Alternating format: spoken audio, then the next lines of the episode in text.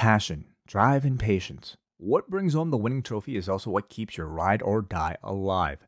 eBay Motors has everything you need to maintain your vehicle and level it up to peak performance. From superchargers, roof racks, exhaust kits, LED lights, and more, whether you're into speed, power, or style, eBay Motors has you covered. With over 122 million parts for your number one ride or die, you'll always find exactly what you're looking for. And with eBay Guaranteed Fit, your part is guaranteed to fit your ride every time or your money back. Because with eBay Motors, you're burning rubber, not cash. With all the parts you need at the prices you want, it's easy to turn your car into the MVP and bring home that win. Keep your ride or die alive at ebaymotors.com. Eligible items only, exclusions apply. Say goodbye to your credit card rewards. Greedy corporate mega stores, led by Walmart and Target, are pushing for a law in Congress to take away your hard earned cash back and travel points to line their pockets. The Durbin Marshall credit card bill would enact harmful credit card routing mandates that would end credit card rewards as we know it. If you love your credit card rewards, tell your lawmakers hands off my rewards. Tell them to oppose the Durbin Marshall credit card bill. Rewind the dynamite from the post wrestling site. AEW, lighting up the fuse. Sit back and enjoy the bubbly. As we hear from John and Wai Ting. Where we're going, we don't need roads. And if the buck stops here, this thing might blow. Everything you hear are opinions of the show. And if you don't like it, go to the forums and let them know. Hello, everybody. Welcome to Rewind to Dynamite. John Pollock and Wai Ting here with you on Wednesday evening, following tonight's AEW program, where we're going to go through the go home edition of Dynamite, heading into All Out, and a lot of news as usual to go through. And we'll try and squeeze in a preview of the pay per view before the end of tonight's show. How are you, Wai? Doing okay, John, yourself? Uh, doing okay. Um, tonight we had, you know, a series of really unfortunate stories. Uh, that's where I kind of wanted to just start things off before we get into everything else. Uh, number one was the real, just a very, very sad story involving uh, Casey Michael, who ran the Squared Circle Sirens website.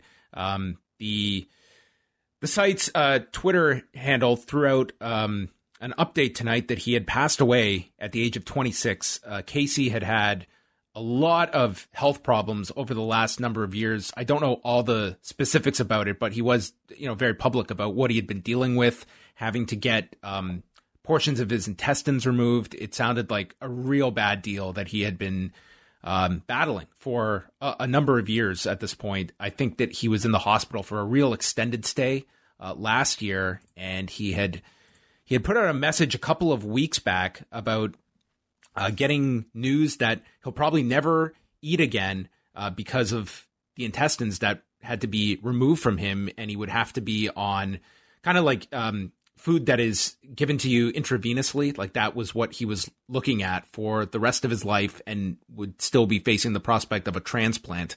Um, so this was only three weeks ago. Uh, we don't know exactly the the specifics um, beyond this message that the site's Twitter put out tonight, but uh, it's just a really awful story. 26 years of age is just so young. Um, I, I, didn't know Casey tremendously well. Uh, we had communicated, but um, I, I had a lot of respect for his work, his his coverage of specifically women's wrestling, but also like when you would see you know new uh, tryout camps at NXT, you know he would be on top of that beat when it came to uh, finding out who was at these camps and and who they were looking at. I mean, he was very plugged into that. He was a very accomplished reporter um, at, at, a young age. So I just want to start off the top with that. It's um it's it's just a very sad story of someone who was dealing with with a lot health wise over these last couple of years.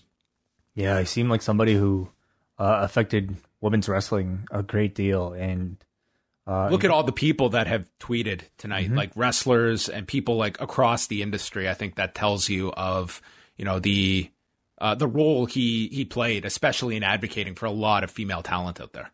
Certainly, and to accomplish all that is, at such a young age, um, incredibly tragic.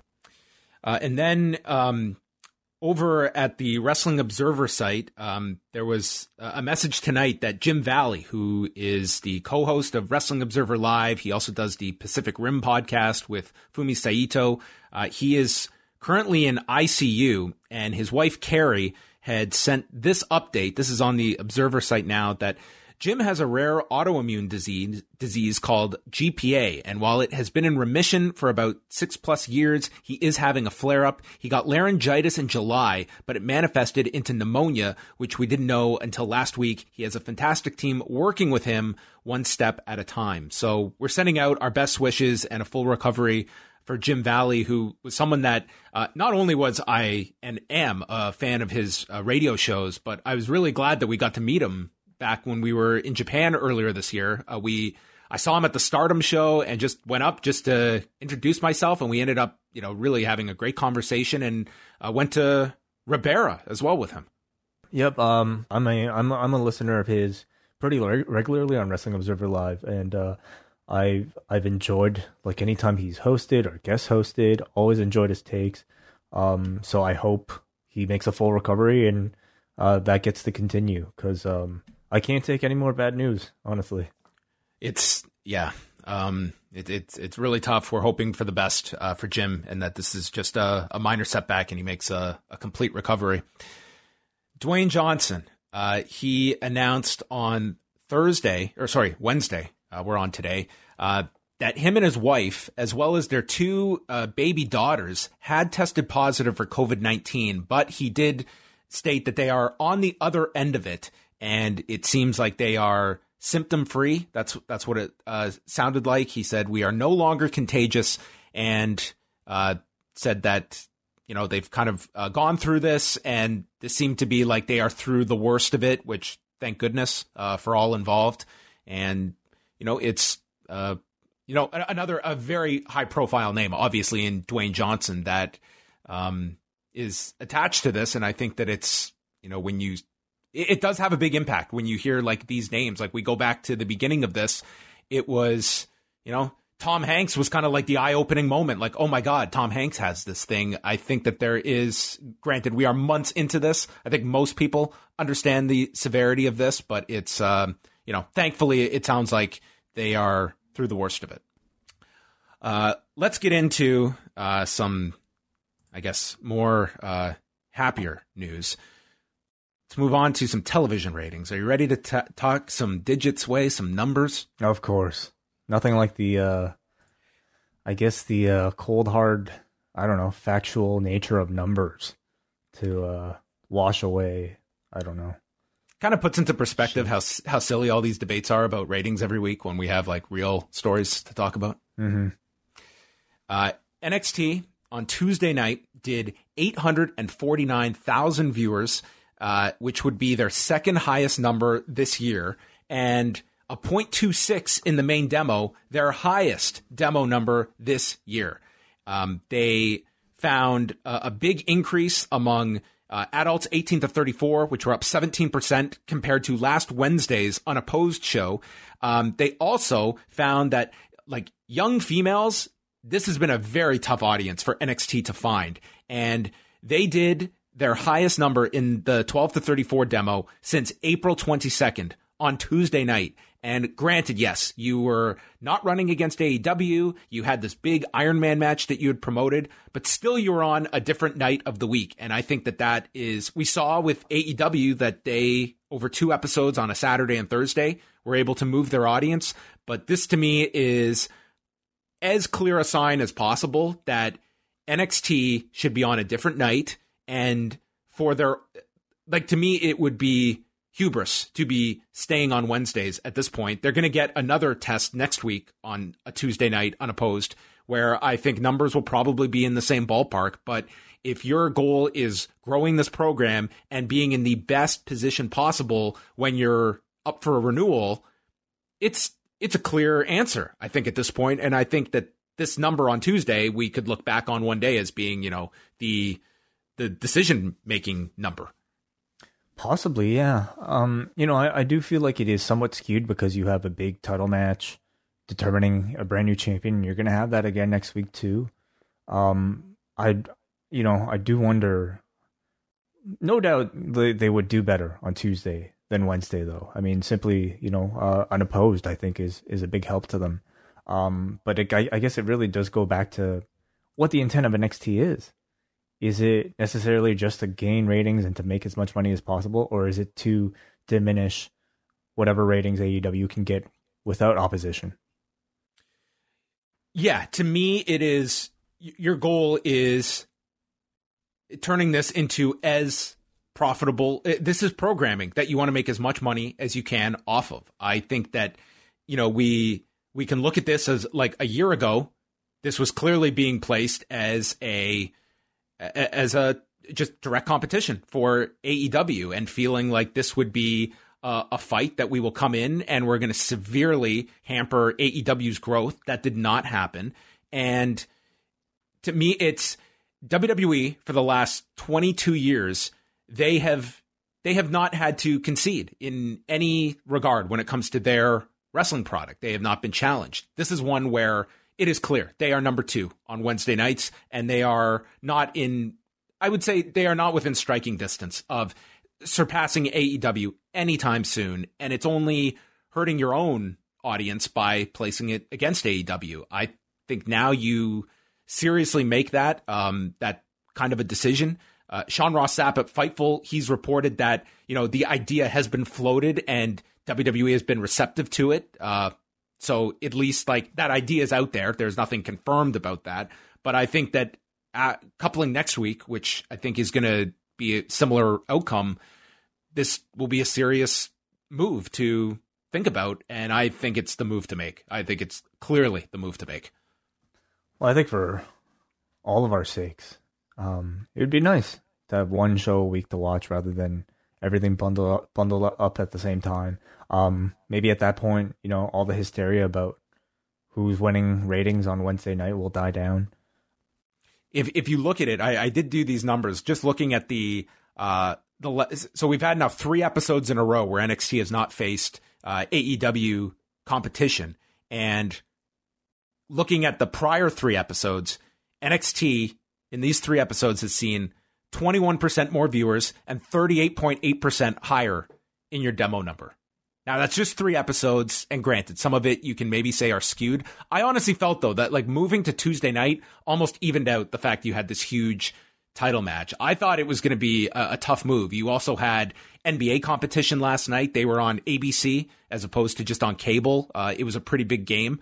Um, so I, I look at this as a very strong sign for NXT, and it would be only your own pride keeping you on Wednesday. And if I'm USA Network, I look at this. I, I'm not even thinking twice about what what is most viable for for NXT in the in the long run. I think there's more growth potential for NXT. They are not going to grow in this Wednesday head to head slot. I think if new fans are coming to Wednesday night, they're checking out AEW. They're not creating new NXT fans. You put them on a new night of the week. I think that's the growth potential for NXT if they want to be expanding instead of just being a roadblock for AEW. That is not is it's not hurting AEW's growth. Possibly, at least at least to the, the degree that I think they thought they would when they went on Wednesdays. Yeah, I mean, you know, you've kind of had your results now from a year of this head-to-head battle. Um, things seemingly have settled and they're probably going to continue this way for quite some time. Is it worth fighting anymore, or do you just kind of do what's best for everybody? What did you think about NXT on Tuesday night, specifically the Iron Man match?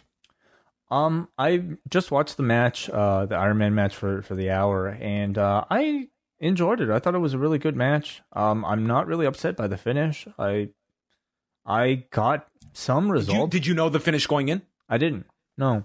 Uh, but you know, I wasn't upset by it because, like, I, as long as to me, like, the match is satisfying and you maintain my interest in, you know, a direction heading forward. Um, I I th- I didn't feel like it was a bait and switch. You know, it wasn't like, oh, we had a draw. All four all four people come back next week. I mean, essentially, it turned into a bit of a mini tournament, and you did have progression and uh, something to look forward to building up to next week. So I wasn't upset by it at all. Yeah, I think if you went in, like I was going into this one with like very high expectations given the talent involved. It wasn't like your match of the year, but it kept my interest for the whole time. They also had the I would say it was a handicap. The fact that you have to work in commercial breaks, which you have to for a match of that length. That's just the reality of putting a match like that on television. But I found there was there was one picture in picture where they had one of the best sequences of the entire match, and it was in the picture in picture. And I found myself more engaged of during the picture in picture than I am for most matches, which it's almost like an automatic tune out period. It was definitely a smart thing to try on a show where you were unopposed because people weren't going to be tuning out to watch AEW. Good um, point.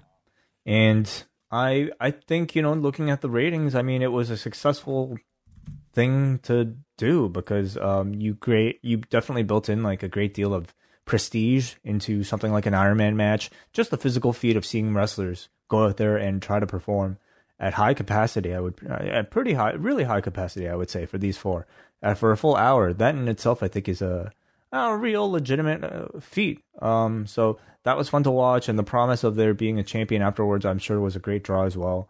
Uh, but again, you know, I can't get mad at, at a at an output like that. No, no. I thought like you know certainly the the four uh, work, worked hard, and so it'll be Finn Balor and Adam Cole next week, and yeah, I think that's a good hook for next week as well. I think people know you are getting the champion next week for sure. Yeah, uh, unless it's like a double pin or something.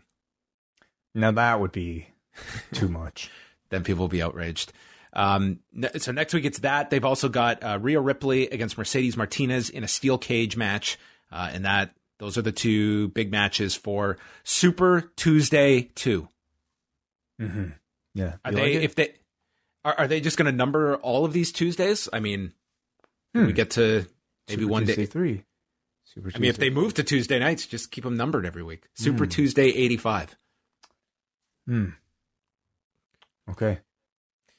Raw ratings from Monday. They did a million eight hundred ninety six thousand viewers, uh, going up against uh, the NBA playoffs. Uh, they did a 0.58 in the demo, so you know it was going to be a come down from the night after SummerSlam, which was their highest number since the night after WrestleMania. So that was somewhat expected, um, but not down terribly. Um, still, to me, I, I, looked at this less as a post pay per view bump and more so they have. I, I think the combination of this Thunderdome bump that they have received, I think they're still to a degree riding that wave. While also, I think that the there is a bit of a momentum to the main roster programming, given uh, a number of different stories that they have with the Roman Reigns stuff that I think has trickled a bit to both shows. Um, it, it, just seems like there is there there's something there that seems to be. It feels less flat than it has been throughout the summer, where numbers were at pretty low levels, and they've come out of rock bottom and they're riding this wave. What would you think is kind of the the key factor right now? Do you think it's just the Thunderdome presentation? We all kind of underestimated its impact.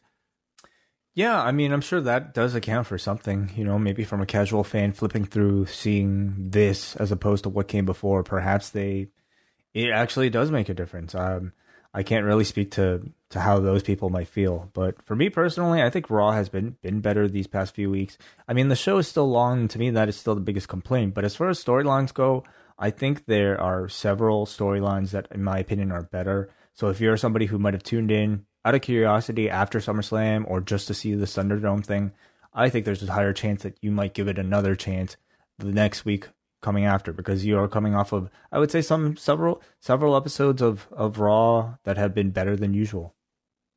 Yeah, one one interesting uh, demo was, um, you know, we we just talked about it with NXT doing, uh, you know, better by their standards with uh, the 12 to 34 female audience on Raw Monday, that audience was up 13.5%. And that's coming off, you know, a week the prior where uh, the prior week where they were, they were up across the board. So that was another strong demo for them. And in the third hour, I mean, it was double digit losses in every demo in the third hour. Um, except for this one, which was actually up 4%. So for females in that demo, um, so, something clicked on Monday and it actually increased because the rest of the third hour, uh, Raw Underground and the promise of a three way for the Clash of Champions Challenger, that was not big, including adults over 50 fell 20% in the third hour, which is the most that demo has fallen in the third hour since March.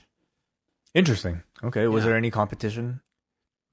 Uh, you did have the you did have the NBA, um, but I, I, don't- I don't I don't have really one specific reason for that big fall other than I, I think Raw Underground. I think it had its its little hook when it first started. I don't think Raw Underground is is playing much of a factor any longer, and I I don't know what why it was so big of a drop for that over 50 audience, which is typically your audience that is you'll see a fall in the third hour, but not to this degree. So I, I don't know what you attribute that to th- this week of all weeks. I guess just not a whole lot of uh, fans that were rooting for uh, Randy Orton to secure his rematch. Hmm. Let us continue. And have you heard any of Renee Paquette's uh, post WWE interviews? Yeah, I listened to the one on uh on the media podcast. Was it? The Sports Illustrated one? Yes, that's right. Yeah, she she's done she's done a few. She did one with Barstool Sports. I did not hear that one, and then she did one with uh, Jimmy Traina on the Sports Illustrated Media podcast, and then today she was on with Richard Deitsch, and I caught that one as well. Uh, the, the main one is the the one you heard with Jimmy Traina. I think that one had the most uh, news coming out of it, and it kind of reminded me like Renee Young is Renee Paquette now that she's going by like she paints like a very positive view of her time with WWE, but she is very much like Bryan Danielson in the sense she is going to be transparent and she's not going to lie. And that's not always going to paint WWE in a very favorable light. And I think that there's lots here that you could look at that. I mean, if you follow WWE long enough, none of this is surprising, but to a casual observer, this is a very strange company to work with. And I, I think that's what you would take away from this. To me, I think it, it's perhaps just a I don't know, kind of reinforces the mm, I don't know micromanaging of of all levels of PR, um, down to you know what what its performance tweet out. I mean, you know, for the most part, uh, like Renee seems to genuinely have had uh, a wonderful time working for this company. But when it comes to, uh, I think their treatment of her, you know, getting positive, uh, positive test for COVID nineteen, um, and their follow up. First of all, um, I guess somewhat reprimanding her for tweeting it out. Secondly, uh, the lack of follow up seemingly from Office um, to ask her whether or not she was doing well. That seemed like it was a big fumble and probably, you know, from from what I heard, um, The, combina- the combination of the two is re- it makes them look really bad. Like not only like your interaction with her was not an how are you doing? It was hey, this makes us look really bad. And Renee uh, on the Richard Deitsch uh, podcast, she was definitely trying to downplay this that it was not so much her being reprimanded over it, just that hey, we would have appreciated a heads up um, to to deal with it. But it was yeah, I think the combination of the two is that you know you were upset about this tweet, but at the same time you couldn't even you know check up on me and. I think to her point that she brought up the fact that, you know, there are people I was around that there's a certain responsibility I have. I was traveling during this time. It's like she's not based in Florida, so she was flying to Florida to let people know that came into contact with her because there are like what was the level of transparency about uh, people that were testing positive? Like we don't really know. And I I don't blame her at all for tweeting that out and she certainly explained that she was not doing this as a hey making WWE look bad. It was just This is my thinking life. this is a normal person tweeting, "Hey, I've got COVID," and being transparent about that fact. Yeah. She also got into uh, you know, maybe some of the some of all of this starting when backstage got canceled and her reflecting upon like what she was really what she had left to do in the WWE. She kind of mentioned how she thought going back to doing Talking Smack without Bryan, uh, I think without like another producer who used to produce the show, that would be taking a step backwards for her. Um, and even going back to do, you know, backstage interviews to her seemed like it would be a step back. And so it, I guess, is just uh, perhaps a bit of a reminder of like, mm, I don't know, maybe what, you know, like she is somebody who clearly has bigger aspirations than just, you know, being a mic stand, as she kind of mm, mentioned about feeling like when whenever she was just eventually holding a microphone for wrestlers to cut promos.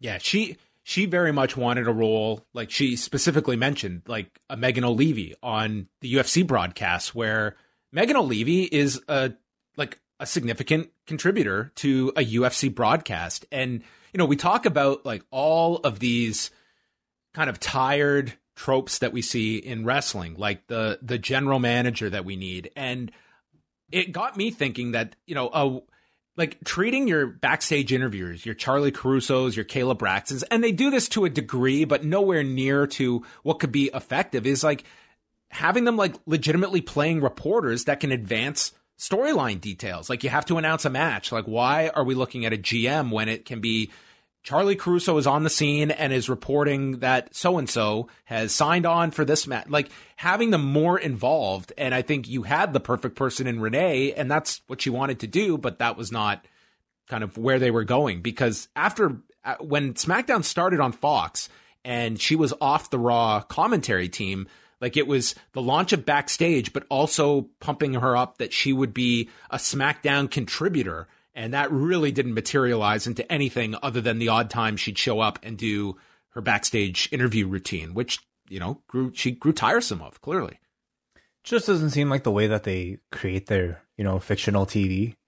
Um, I mean, that backstage correspondent role really like for the past several decades has been nothing more like than people who I don't know are portrayed to be my guest at this really time bad. and hold the microphone. Yeah, and, and, and throw out bad questions. Like that's kind of it's a very you know she talked about like I was not an essential person at these tapings, and clearly she had her misgivings about having to work, especially during the early portion of the pandemic where WWE was not doing the testing that they're doing now. Um, the, the backstage interviewer trope in the WWE has always been, at least for you know a long time now, not necessarily somebody um, to be respected. They are maybe just people for to be made fun of by heels or just there to again really just hold microphones and to you know um pitch to to the to the wrestlers to give their promos um so it it just didn't seem to fit with where they where how they see that role mm-hmm. and you know and with backstage um obviously she went into that with the hope that it was going to be a lot more than you know what she compared it to, like closer to the kickoff show. Like that is what that you know the show would have its moments, but you know if if you were going in there expecting this to be covering non WWE or any of like, I don't know if anyone was really expecting like that is the show it would become, but it was obviously what, what she was hoping for. And given what that show was, um, like it was just to me like it was almost contradictory. Like you've got a guy in CM Punk, uh, and I think you you want to have the show that has more of a loose feel to it, and that wasn't that wasn't going to be the show. No wrestling. I mean, WWE is like it's not really a sport that you. It's not like a UFC where you can have you know uh, Dominick Cruz or Daniel Cormier criticize a fighter's fighting style, um, or whether or not this fight was a good fight when you're doing a similar type of show in professional wrestling, you are going to be criticizing the work of your colleagues, the creative work of your colleagues, or the physical work of your colleagues. And it just, eh, it again, it just does not. They, they like do a little bit of that. Like when there was a bad storyline, I mean, it's not like they would just you know pump well, up everything. Renee even mentioned like how even there during instances like that, it it felt uncomfortable. It felt mm-hmm. almost like whether or not I don't know if it was encouraged or not, but just it it it did not seem like it was a completely open place to have a conversation like you and I are having. Mm-hmm. Well, you had one person that, like, granted, this was a this was an FS1 produced show, but of that panel, Punk was the only one independent of WWE that was not working directly with WWE. The others, I mean, it was just there was no way that was going to happen. Yeah, and it just it, it you know it was it was what it was. But you know, Renee, Renee clearly had higher hopes for that. Um, the rest of it, yeah, I mean, she brought up the fact that the company did not want her tweeting about Jon Moxley. I, I wonder if this was tied to when she was tweeting during the match her horror of watching the Moxley Kenny Omega match. Uh, I don't know if she continued tweeting beyond that, um, but I, I do remember that that maybe that was their hey, we'd rather you not tweet about your husband uh, in AEW. But again, to the to the normal person, that yeah. just comes off so weird. It's insane, isn't it? Yeah. Um, it's like, you know, but then again, like these are these are people who control a professional wrestling league that are used to controlling every single aspect of their reality. You know, and to them, Twitter is just an extension of the characters that they play on TV. But clearly, there are some performers who don't feel that way. I don't even want to feel like calling them performers. I mean, they're they're just real people when they're not working, aren't they?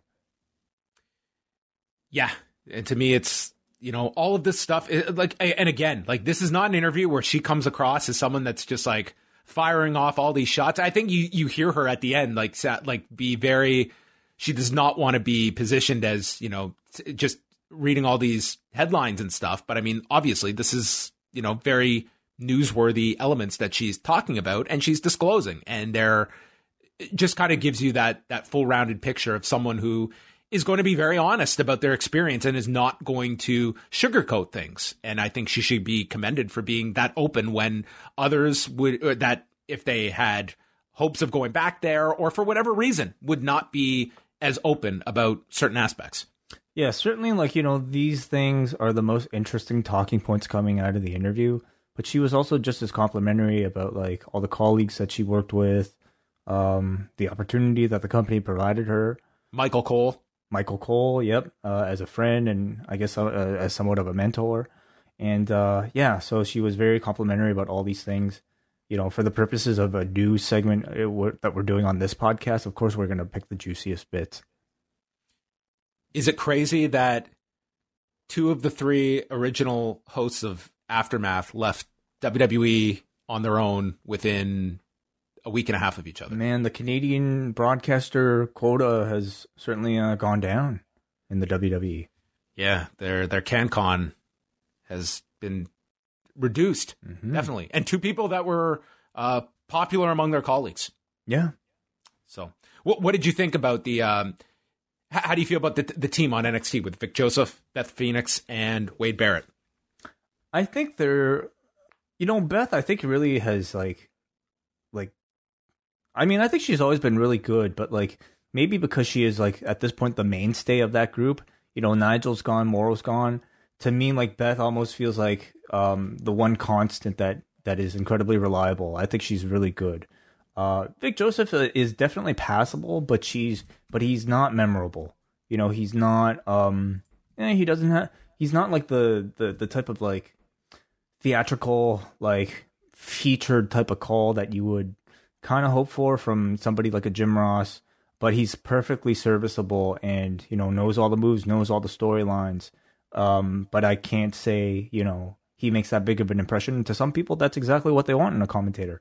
Some think, do. Like that's yeah. that's where I think that's going to be you're on one side of the fence or the other about your opinion of Mauro Ranallo, who mm-hmm. is going to be you know for a lot of the wrestlers they were a big fan because of you know just the importance he placed on their match and really felt like it it helped. And then you know there's fans that did not enjoy that style that maybe they do not want um, such a, a, dominant figure in, in, that desk. And it comes down to your taste and and what you want. If you and, and granted the the WWE style of broadcaster for this you know post Jim Ross era um, is closer to one that is not going to have those definable calls and going to a, a 10 and dialing it up for those big calls. Yeah, certainly. You know, I, I think Wade Barrett um, sounds great. Um, he's, you know, he's been doing uh, commentating, uh, you know, throughout this entire absence, I think. Um, so he sounds fine. He fits actually quite well. I you know I'm listening to the show wondering how how connected and how well he does actually know you know current NXT storylines. Um, I I mean I think he knows them decently well. If if he doesn't, he's been faking it really well. Uh, certainly he has like a very good familiarity with many of the roster members, having worked with them or you know b- having been familiar with them through coming up in the industry. So um, all that I think just probably will take some research for him to really flesh out. Um, but I thought he, I think his voice sounds very good. Oh, just on the the Renee front, one other note was that she did mention uh, that she has a no compete clause, and she had stated that it's longer than 90 days. And when pressed uh, by Richard Deitsch in the interview, she he he asked, "Is it around? Is it longer than a year?" And she said it was kind of in that neighborhood, but she was not specific. So it sounds like it's a it's a fairly lengthy uh, no compete Do we clause that she know? has. Do we know if that's just wrestling or Wrestling. Sports? Okay, Wrestling. so wrestling, right? So, um, yeah, She and also she mentioned is how she wanted to be Lady Rogan. If she had- Lady Rogan. I wonder pick. if she she should trademark that. Lady Rogan. Yeah.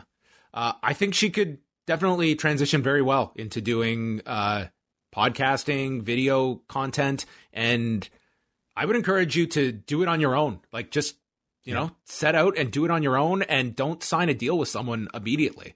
Um, because I, I think she could just, you know, just get out there and do it on your own, and you might be very surprised by what the reception is like uh, out there, rather than just signing something the first offer that comes your way Mm-hmm. but she's with CAA, so I don't think she needs my advice. Um, final note here Gabe Sapolsky. This is the end of an era way. He has announced that he has departed WWN, the uh, the group that he founded along with uh, business partner Sal Sal Hamaoui, I believe is the pronunciation. Uh, and he has considered himself now retired from independent wrestling after starting with ECW, writing their newsletter in 1993, then being Paul Heyman's understudy, and then branching out on his own post ECW with Ring of Honor, leaving there in 2008 to Dragon Gate USA, launching Evolve a decade ago. I mean, this is a guy that has done everything you can imagine in the independent wrestling world and announcing that, you know, this is, uh, he is done with independent wrestling for now. And it looks like he will just be dedicating himself full time uh, with his role in NXT. Hmm. Yeah. Um, if you weren't really watching Evolve, I guess you. I don't know how much you would have been really aware of like Gabe's work. I mean, certainly most of us, I think, remember his phenomenal, phenomenal work with Ring of Honor. Um, beyond that, I, I can't say he was that much on my radar. But now that he's like full time with, or at least doing a lot more with NXT, like I can't even really say how much he's responsible for. So in that sense, like it's not like, oh wow, great angle. Gabe is a genius. I don't know if I can really say that anymore because I don't ex- actually know like what angles he's he's actually working on. Um, maybe if there is um, a two night extravaganza down down the road, they do. Oh, maybe a- two night two night Great American Bash. You know, Gabe says he's gone from independent wrestling, but he didn't say anything about Jimmy Bauer. Jimmy Bauer might be a free agent, so uh, you can keep your eyes up. But uh, there you go. He uh, he made that uh, announcement on on Wednesday uh, with him listing f- 507 shows that he put on from the first ROH show uh, to this past March. Man, lasting in independent wrestling for that long is no easy feat. So, um, well, great congratulations to him. That's quite a run. not not an easy industry to to navigate. You make your enemies along the way. It's not a it's it's not the most uh, rewarding industry, and to do it for that long, the, there's certainly an accomplishment in uh, 18 years of uh, promoting uh, on the independent front. All of your news can be found at postwrestling.com. Uh, our own Andrew Thompson, he has an interview up with AC Mack that you can check out. Uh, he's also got uh, a great uh, rundown of Renee Paquette's interview with uh, Jimmy Traina with uh, quotes there uh, you can read from. And uh, and Lost in Everything on Tuesday night with NXT going on and everything else. Uh, Impact Wrestling quietly had a title change with Eric Young winning, winning the title from Eddie Edwards. Heard about this. I mean, it seemed to come a little bit out of nowhere because Eddie Edwards just won the belt. Six weeks ago. Yeah, so um, seemed a bit sudden. Um, you know, what what's the response been like? I'll say, I mean, to me, it was not a big news item last night. It just seemed to, like I watched Impact last night, but um, you know, with NXT on, I think everyone's focus was there, and uh, it, it just kind of it's it's a reminder of I think where Impact is in people's priorities um, when it comes to following it. Like this did not seem like a big story that they did a world title change on TV on Tuesday night, but you know they're, they're trying to build something like it's it's a fine show to to watch. They they have some good characters. Um, I, I, I think that it is a tough watch these days with the setting that they're in, but those are the circumstances that they're in. Uh, they have ended Wrestle House. Wrestle House came to its conclusion on Tuesday night, and maybe the highlight of the show, with all due respect to uh, Eric Young winning the title, goes to Rohit Raju with a deep cut with TJP. I I saw this. Um, man, that was the best. That was the greatest. He he threw that in there um, on Impact. Wonderful. I, I got the heads up on that one from Davey. He said you have to watch the Rohit Raju segment, and I was Davey never gives me uh, a recommendation, so I was I was I was all eyes and ears, and it did not disappoint. So Rohit Raju was the MVP on Dude, Impact this week. Uh, if next week, I don't know what storyline like they're taking part in, but man, if next week the dude could fit in a Au Contraire Mon Frere, I would start watching Impact every single week. Well, there you go. I mean, unfortunately, it's a tape show, so he can't do this on the fly to win Wai Ting's viewership, but we shall see. Uh, Rohit Raju, confirmed 205 Live fan. Uh, but there you go. That's uh, the latest going on in the world of Impact Wrestling. Let's shift focus uh, onto the schedule. Uh, up next is already available for everyone. They had a special Wednesday afternoon edition of the show, and they went almost two hours chatting about last night's NXT show. So you can go download that with uh, Davey and Braden. They did a thing where, um, so they they played 2K19, WWE 2K19 quite a bit, and a match type that they always enjoy doing is a Fatal Four Way Iron Man match. So um, they decided to simulate one in the background of this podcast for I don't know an hour or something, so you can hear their uh, review of last night's NXT while another Fatal Four Way Iron Man match uh, is simulated in the background. So it was Who quite won theirs? uh, I'm I'm not there yet, so Oh. I only started the podcast. I have not finished it. But um, happy birthday right now to Davey Portman celebrating tonight. Yes, he's turning uh, 19 in about an hour and two minutes 19 in British years. Yeah. in British years. Yes. Happy birthday to one Davey Portman. And I'm sure he'll be celebrating his birthday by watching this episode of uh, Dynamite. So, right off the top, it is Jim Ross, Tony Schiavone, and for the first time since July. Hold on a Ex- second, John. Um, tomorrow, the British Wrestling Experience. I wanted to. Oh, we, we that. totally skipped over everything. You see, you took me down the birthday detour and we forgot about every other show. Yeah. The floor is yours. The British Wrestling Experience returns tomorrow. So that'll be Martin, that'll be Benno, and they have a guest, John. I'm trying to figure out who it is right now. This is Shane from WrestleWipe.com. Okay, excellent. And what are they talking about? They're going to be chatting about that recent Rev Pro show, the first Epic Encounters card that featured uh, Will Ospreay, and they're going to be reviewing that show, discussing all of the news uh, surrounding that show. They're going to talk about the return of NXT UK that's coming up in a few weeks, and probably a ton of other topics that they will uh, tackle. So that's coming up Thursday. On this feed tomorrow, uh, John will be taking part in a special TonyCon uh, phone interview, presser type of thing, uh, junket type of thing ahead of All Out. So uh, you guys will get to hear the audio for free on this feed, right? Uh, uh, probably is tomorrow afternoon at some point. Rewind to SmackDown is on the Patreon feed on Friday night, and that's live for all patrons as well. And on Saturday, we have our up next post show coming up on this feed. Up next, we'll be doing their uh, AEW All Out watch along hosted by John Cena because I think Davey's actually celebrating his birthday then, so he'll be he'll be drunk in the background on the Zoom call. But uh, Cena will be holding it down, watching All Out with all of you guys at YouTube.com/slash Up Next, and then you can listen to our post show uh, right here on this feed. Sunday, WH Park returns with the long and winding Royal Road, his All Japan in the 90s retrospective, and his guest on this third episode of the Long and Winding Royal Road will be none other than JP Houlihan from the Grapple Spotlight. They'll be talking about Mitsuharu Misawa versus Jumbo Tsuruta from June 8th, 1990. So uh, we're going to get you all caught up. If you you know, if wrestling's not really your thing, if you've kind of had enough of the wrestling thing after, I don't know, all this, if you want to watch a film, right now we've got our Rocky review from the last month up on our free feed, just as a quick sample for all you guys. You, if you subscribe to this feed, you'll have probably access to it already. If you just scroll down one episode below this, uh, it is the new Patreon exclusive movie review series that John and I are going to be embarking in. Next week is our Rocky 2 review. Uh, but those of you who haven't heard the first one yet, we, are giving that to you for free, and you can find it on, on the feed right now. Yes. And again, Saturday night we'll be live for our double double ice cap and espresso patrons right after All Out. And they may no longer be billing this event as All In, but on Saturday night, Wai and I will be presenting Call In. Ooh.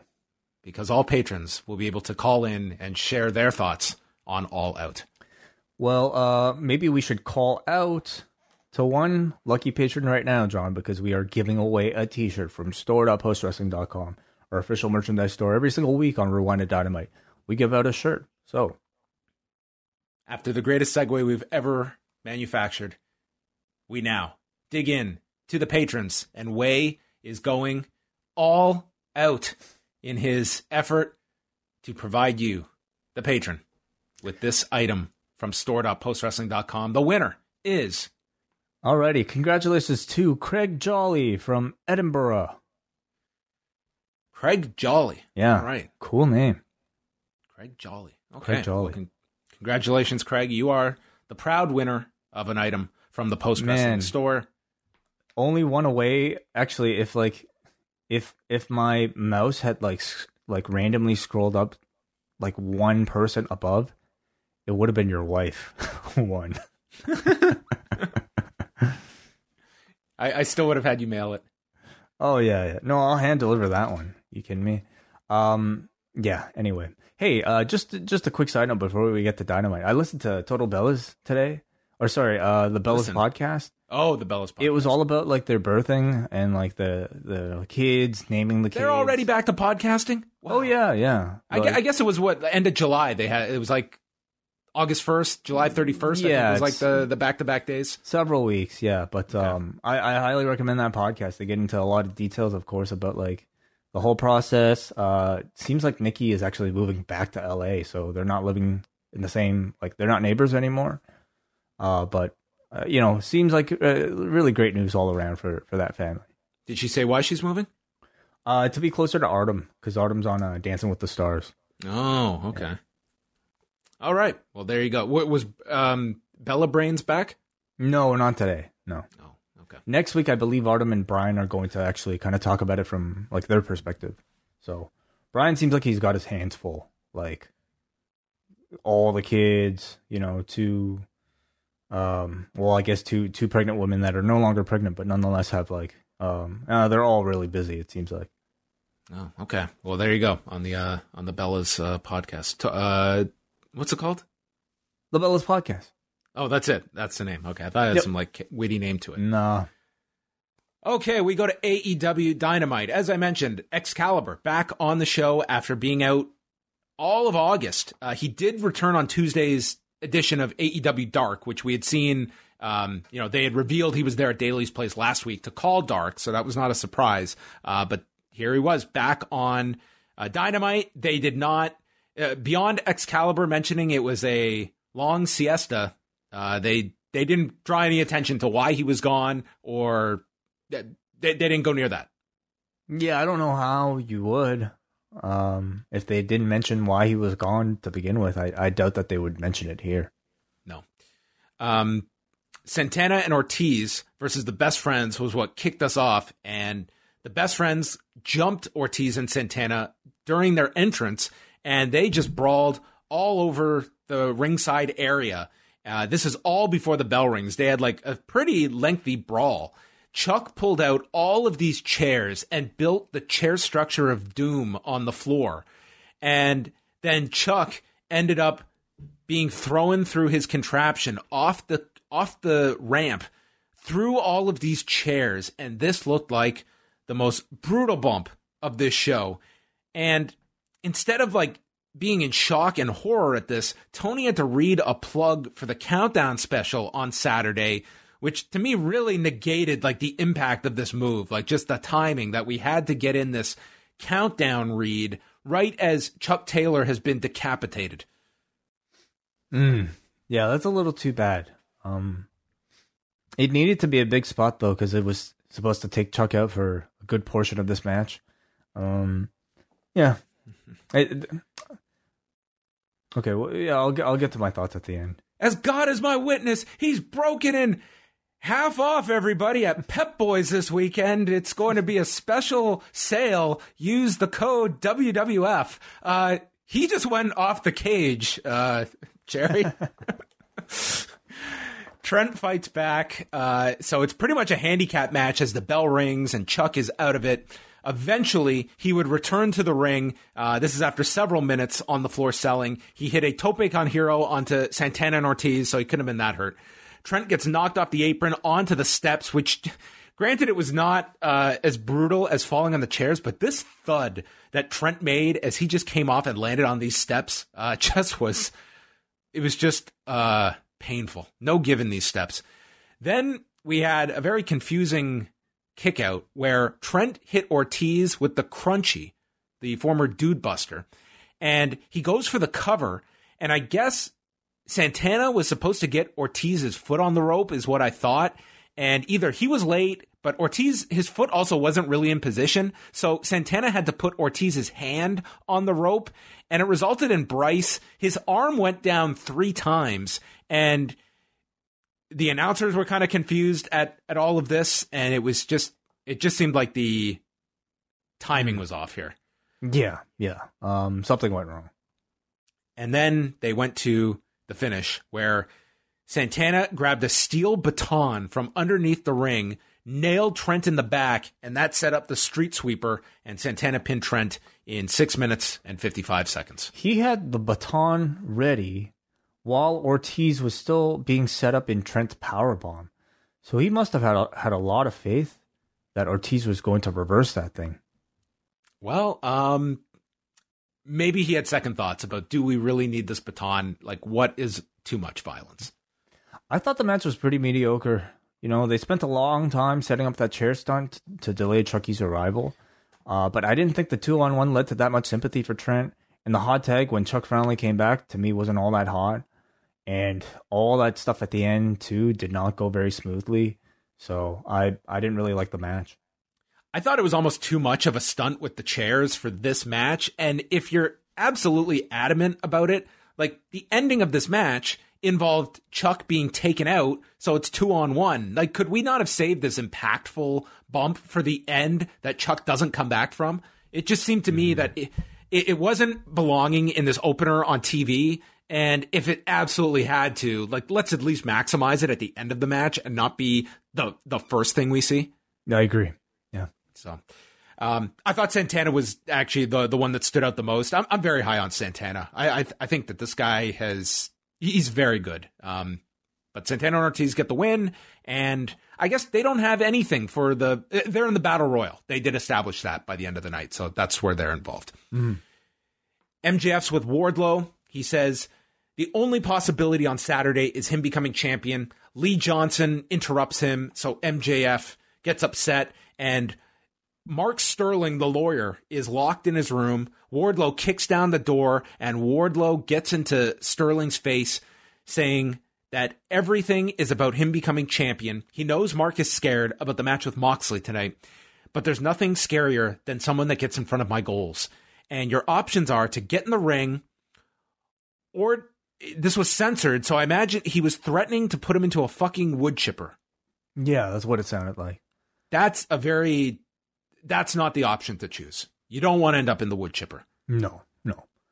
I thought MJF was great here. I think um, in this feud, we've seen him really transition from being, you know, a very comedic type of heel, or at the very least, you know, the type of heel that, I mean, does funny things. And, you know, towards the latter ha- half of this feud with Moxley on an episode like this, he was definitely being more of a completely evil, serious threat. You know, and here he did a great t- type of mob, bo- mob boss level threat against poor Mark here. That's what I felt. Tonight was all about convincing you that this is MJF the legitimate threat to Jon Moxley's title and a guy that can be just as violent as Moxley. Yeah. That that was the goal of tonight. Christopher Daniels, Frankie Kazarian, and Private Party against the Young Bucks, Luchasaurus, and Jungle Boy. The winning team would face off at All Out. And Daniels and Kazarian came out and did a salute to Chadwick Boseman at the uh, at the beginning of this. Yeah, uh, I saw that. Um, I believe um there was was it was it um was there another team on Raw that did the same thing? Was it the Hurt Oh. Business? Um, I think so. I think so. I, I They did I- posed and did a photo. But anyway, yeah, it was a very fast start with Kazarian and Jungle Boy. I thought Kazarian looked great in this match, um, in particular when he was in there with Jungle Boy.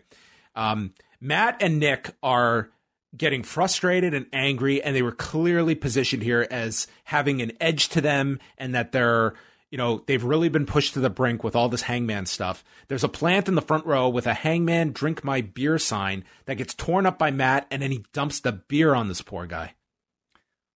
yeah. Poor. I mean, you know, I thought it was a good way to show that Matt is still very mentally occupied with all the Hangman stuff. yeah um yeah, th- th- that was the biggest story of the match was just focusing on like the up the the frustration by Matt and Nick and definitely having uh, more of a heel uh, edge to them in this match with Luch- teaming with Luchasaurus and Jungle Boy. Um, they built up eventually after the heat on Jungle Boy for a long time, including going through a commercial to a hot tag with Luchasaurus. Uh, later on, Daniels is in, BME onto Jungle Boy. Marq Quen hit a shooting star, but Luchasaurus made the save. Quen then flipped into a power bomb delivered by Jungle Boy. Matt then tags himself in. Luchasaurus takes out Daniels with a spinning wheel kick on the apron, and the Bucks finish off Marq Quen with the BTE trigger. And they're just total dicks afterwards. They don't want to shake hands with Luchasaurus and Jungle Boy. We're not going into this match on Saturday as uh, friends that are just going to be have a competitive match. It's like, no, fuck you guys. We'll see you on Saturday. And Excalibur says, no one's called as many Young Bucks matches as me, and I've never seen them this angry and focused. They're done with friends. You know, they're they it's it's bit them in the ass too many times, and now they're just uh, strictly about winning. So maybe this is like the big motivation that the Bucks need to finally get serious and challenge for the belts.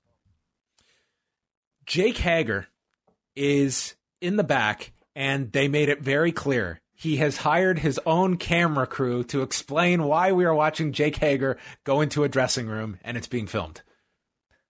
He's hired his own camera crew. So so does every interaction backstage require the hiring of a camera crew? This was the AEW staying true to their this, to their idea that we're never going to have the invisible cameraman in the back. Right, because usually it's like if you see a camera in the back, it's like somebody talking directly to the camera. This was not that. This was more of like a classic, like WWE style, hey, fly on the wall type of thing. But they did make the explanation that the fly on the wall was hired.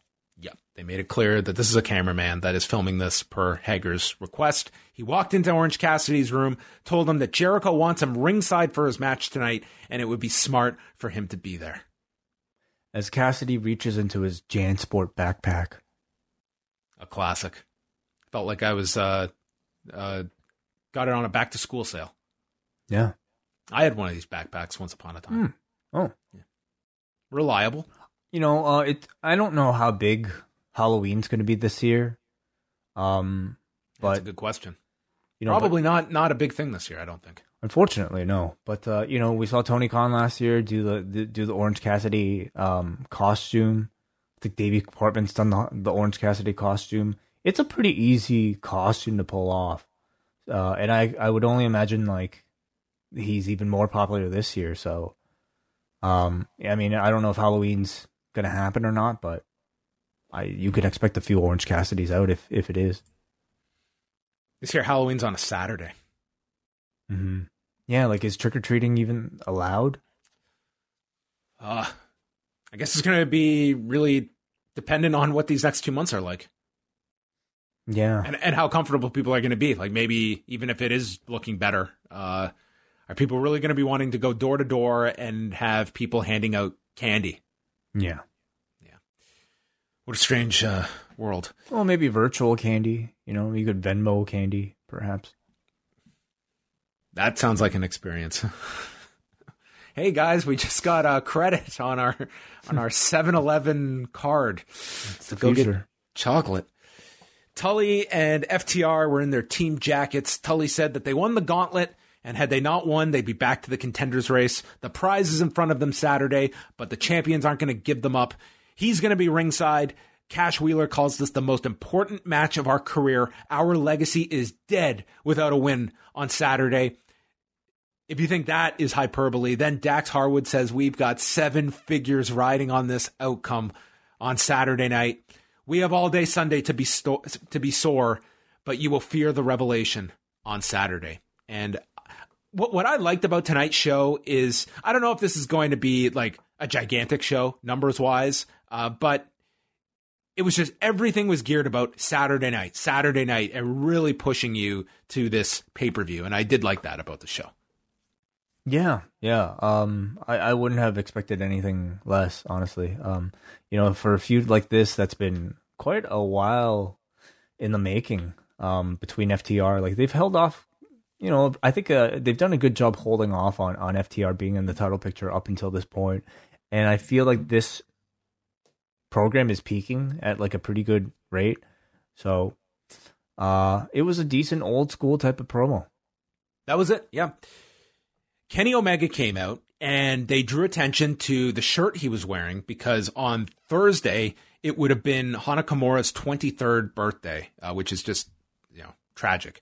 Um, so Pro Wrestling Tees is doing a, a commemorative shirt for Hana Kimura with the proceeds going to her family. Uh, and they plugged it at prowrestlingtees.com slash Hana Kimura. And that was the shirt that Omega was wearing coming out tonight. It's really nice to see AEW promote this, not just uh, with Kenny wearing it, but having a lower lower third graphic and having Ex- Excalibur uh, talk about it too. So Kenny is interviewed by himself in the ring by Tony Schiavone. He says Hangman caused the Bucks to lose their match and was thrown out of the elite. He said everyone makes mistakes in life. Page has to live with that for the rest of his life. He called FTR cockroaches and hopes that they bring their A game on Saturday because Page and him are going to. FTR and Tully come out with the beer cooler and they just say, may the best team win on Saturday. And they offer Kenny some chalk, some chocolate milk. And Kenny is not receptive to this offer, calling them dickhead hillbillies. And then he goes on this tirade about being outnumbered, spots Tully, and then notice notes that it's three on one and that he can smell Tully's depends all the way from over here, calling him an old man. Then Hangman wanders out. Dax Harwood states that it wasn't him and Wheeler that talked him into costing the Bucks the match. It was you getting into your own head and being insecure about losing to the Bucks that caused you to allow you to cost them the match and get kicked out of the elite. You're an insecure boy that is stuck in your own head and you're a piece of shit. Omega warns him, you're getting into his head again. Sorry, into his head. They drop the titles right in front of Hangman. Omega then leaves without Hangman and like I can get the nuts and bolts of this, but I thought Jim Ross gave the most accurate summary at the end of this. This is a strange situation. Kind of is, yeah. Um, so even though like we've seen Page be friendly with FTR in the past, like you know, it, like it seemed like FTR was slowly trying to like recruit Page into their ranks away from the elite. But this week, it was almost like FTR were revealing their true colors, like they were doing all of this to, I guess, get into Page's head because this was them completely turning on Page, calling him out for being insecure. I thought it was really interesting how Dax Harwood talked about how um, he knew Page longer than basically you know the other members of the elite have, um, and calling Page up for being a scared little insecure little boy. And I thought Page did a good job of kind of playing that role here. You know the sad look on his face when like FTR grabbed his belt and Page was just like a little kid, like you know, give it back, like that's mine. Um, I thought I thought it was an interesting turn for Page.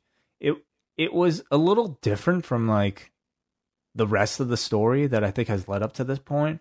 Um, but I guess, I mean, it does make it can make sense, you know, like it, people change like suddenly. People turn bad. Um, I don't know. What did you think?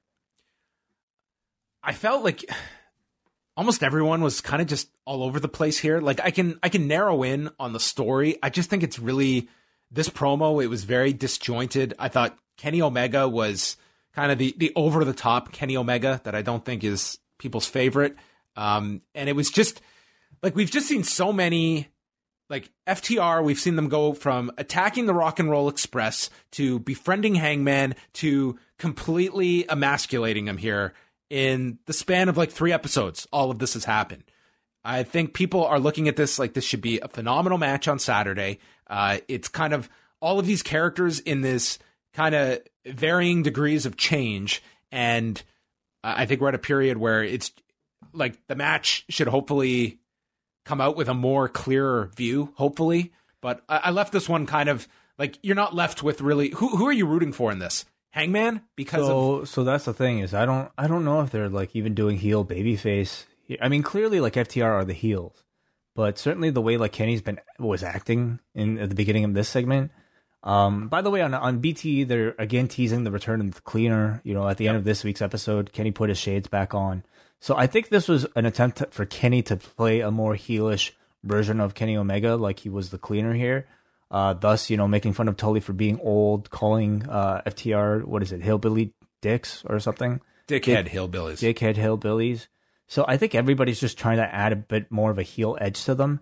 But in specific to FTR, like yeah, like you have to line out maybe like their narrative throughout this entire time, and that's they came in super friendly with like the elite, friends with everybody, and then they come up with this great plan to have Dax Harwood injure himself or pretend to be injured in the middle of the match just to see who was really on their side. And it turns out it was only Hangman Page that cared enough to leave the match to follow Dax Harwood to see that he was cool.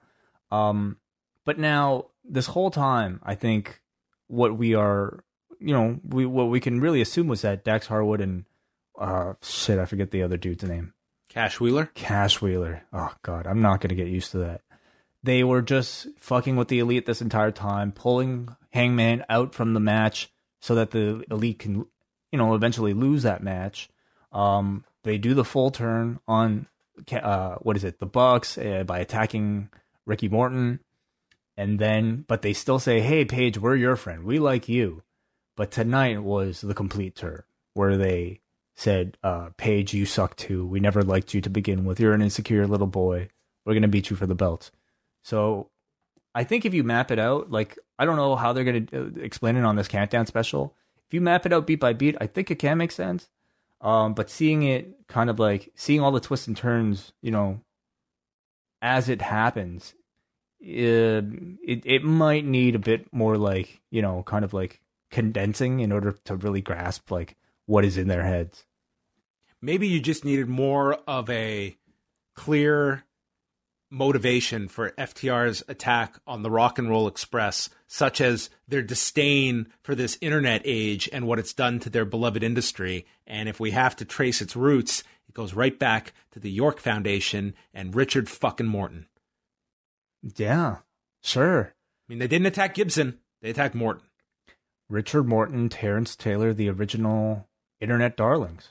Yeah, I mean the the computerized man of the '90s with mm-hmm. this program that Alexandra York came up with. They've got a. I mean, okay, I don't know what Terri Runnels is doing. I'd love to see that gimmick come back in AEW. I mean, it, could- it could Spring break, bring it back on spring break, please. Turns out she's like a she runs like a whole network of bots that just trolls all of these wrestlers online and gets them into you know it, it just it, it forced the young bucks to quit Twitter. She's been behind all of this Whoa, amazing.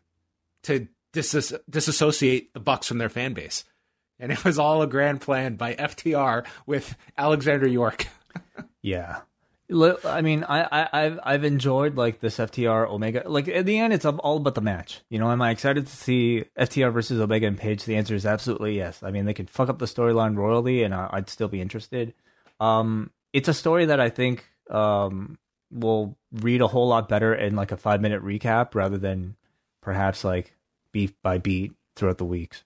I think this match has the highest expectation level because everyone is going to be thinking something the caliber of Revolution with uh, the Bucks match with Omega and Page, and that's mm-hmm. maybe an unfair standard to have, but it's going to be the one fresh in people's mind and has been brought up uh, constantly in this in this lead up to this one. So I, I, think there's a ton of pressure on these four, but I also have uh, a high degree of confidence that this is going to be a fantastic match on Saturday. Yeah. Alex Marvez is with Chris Jericho. He says that the Mimosa Mayhem match is the perfect culmination of 14 weeks of Chris Jericho versus Orange Cassidy, and he has made Cassidy a better man. He proved that he can cut a promo during a debate. He has shown a vicious streak, allowing him to be a main event star. And now he's got to put the bullet into Orange Cassidy's head. So on this show, we've had the threat of a man going through a wood chipper and now a bullet to another guy's head. He's going to hit him with the Judas effect and then toss him into the vat of the mimosa. And tonight, Joey Janela will be the sacrifice. And that was very accurate. Oh, yeah, it was. Yeah. Good promo from Jericho. Yeah, very. Jericho knows when it is time to drop the the fun stuff that he's very good with. And when it's like tonight was not the night to be doing the jokes and stuff. Like this was all serious Jericho, and that extended to this match and the post match beatdown. It was all like we're we're through all the comedy stuff, and now it's time to sell a fight on Saturday. Even though it's a mimosa match, um, you know, it's like that whole Mitch the Potted Plat thing. Even though like the gimmick is somewhat comedic, he is trying to play it as seriously and as violent, I guess, as they can. Uh, Joey Janela cut a promo coming out. He was happy to see all the fans back. I think this was only during the break that this went out to. Man, did you also notice during the break you were watching on a fight? Yep. Did you hear JR say Janela should be a heel? He looks like a heel. Walks like a heel. no, I didn't. No? How does a heel a heel walk? Like Janela. If he walks like a heel and talks like a heel. Yeah. I don't know if that was meant for air, but um probably not. You know, could, I mean, could have been worse. Could have been worse. Uh, Janela and that's very funny. Um, I was actually I was so far behind tonight. I started very late, so I was I had to kind of skim through all the commercials and stuff. So I, I missed kind of gems like that. Um, Cassidy is out to sit ringside, and Jericho wrestles the match wearing an orange Cassidy shirt. And dude, this was a 10-7 round. He beat the piss out of Janela. Just dominated. He took all of this match and pinned, uh, submitted him with the Lion Tamer in 326. And then that wasn't enough. He exposes the turnbuckle and drives Janela into the exposed buckle, and Janela is busted open from this. He takes the Cassidy shirt, wipes it on Janela's head, and the shirt, it's like perfectly placed where the blood is on Cassidy's uh, forehead on the shirt, and then he throws it at Orange Cassidy. The Cassidy then just fires up, running into the ring. He gets double teamed with Jake Hager getting involved. Sonny Kiss comes out and decks Jericho, but then it's slammed down by Hager. Cassidy makes a comeback, and as he goes for the Superman punch to Jericho, Hager pulls him out, and it's revealed inside the JanSport backpack that Cassidy has a bottle of the bubbly that he pops the cork, dumps it onto the mat, and gives the champagne a thumbs down. Hmm. So you know, this segment not so much a peak uh, of, I guess you know, um, emotion in in this rivalry, but more so just a reminder. Hey, like these two really hate each other, uh, and they have a fight coming up on Saturday. Um, the you know Jericho squashing of Janela. I I mean, I'm sure like Janela fans will be upset about it. I at this point like he's already so low on the on the on the card that I don't think it hurts him. He's he's a well liked wrestler who can take a beating well, and I think Jericho kind of needs it heading into the the, the pay per view. It was a rare TV appearance for for him, and I thought it was used to decent effect here. I mean, that's it's your what would you say number number two match on the show at worst number three. I mean, it's one it's one of the big matches yeah. on Saturday, and that's you know this was Jericho steamrolling his opponent, and that's the role Janela was in. So I mean, that's um, Man. I have to say though, like I I like the imagery of like the blood on the shirt, but God, like I definitely feel weird about like seeing blood. Um, I mean, I I feel like blood in the middle of a match. I think it was still way worse good. later, and you could certainly argue there there shouldn't have been both of these angles with Well, blood. well, it's like blood in the middle of a match. Like you know, if it's like a big big feud, like I get it. But man, like blood wiping it, wiping a dude's blood on your Oh, I shirt, hated that. and then Oh, throwing, sorry. then throwing that shirt to another guy to catch.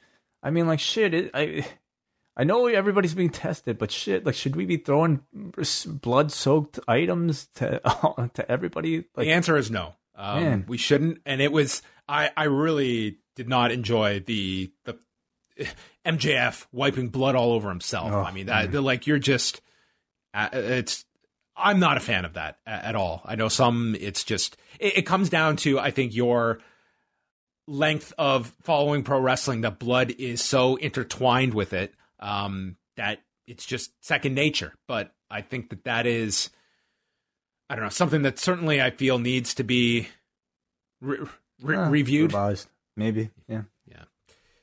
Team Taz came out with uh, Cage and Starks and Taz. They started cutting a promo. Taz called Lance Archer the big schmuck. So Jake interrupts with Archer, calling them a bunch of squirrels trying to get a nut. And they're the best set of losers he's ever seen. Then Eddie Kingston comes out with his crew. He tells Jake the show is live, they've got to save time, so he's going to take over. He says Archer isn't tougher than Kingston. Jake says, You must have been drinking. Then Tully and Shawn Spears wander out. Taz says his guys will fight all of them, and this escalated into everybody involved in the Casino Battle Royale uh, fighting, including Billy Gunn. We had uh, Serpentico involved here, just a bunch of guys from the crowd, some that weren't even identifiable. And then Santana Ortiz and Jake Hager and the best friends all came out as well. So I presume they're all in the match. And what was notable last week and continued this week is no longer Pentagon Jr., but uh, Penta L0M. Right. Yeah. So that looks to be the new name that they are going to be calling him.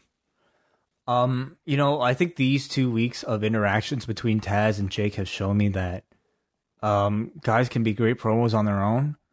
When you put them together, um, doesn't always equal better, you know. And I thought Taz and Jake together were better than last week, but once Eddie Kingston got out here, the whole thing just became a mess. Like Kingston was thrown off because Tully just started to walk out from the back, and Taz at some point, at one point, was like, "Finish your damn point!" Like it was just It nobody. a bad up- Zoom call. yeah, it was like nobody ended up sounding good, and to me, like this was maybe a case where, yeah, unscripted is better, but it a bit of production definitely um, was required here because the whole thing ended up being really sloppy. I hate the mindless brawl to tee up a battle royal. Like, what are these people fighting for?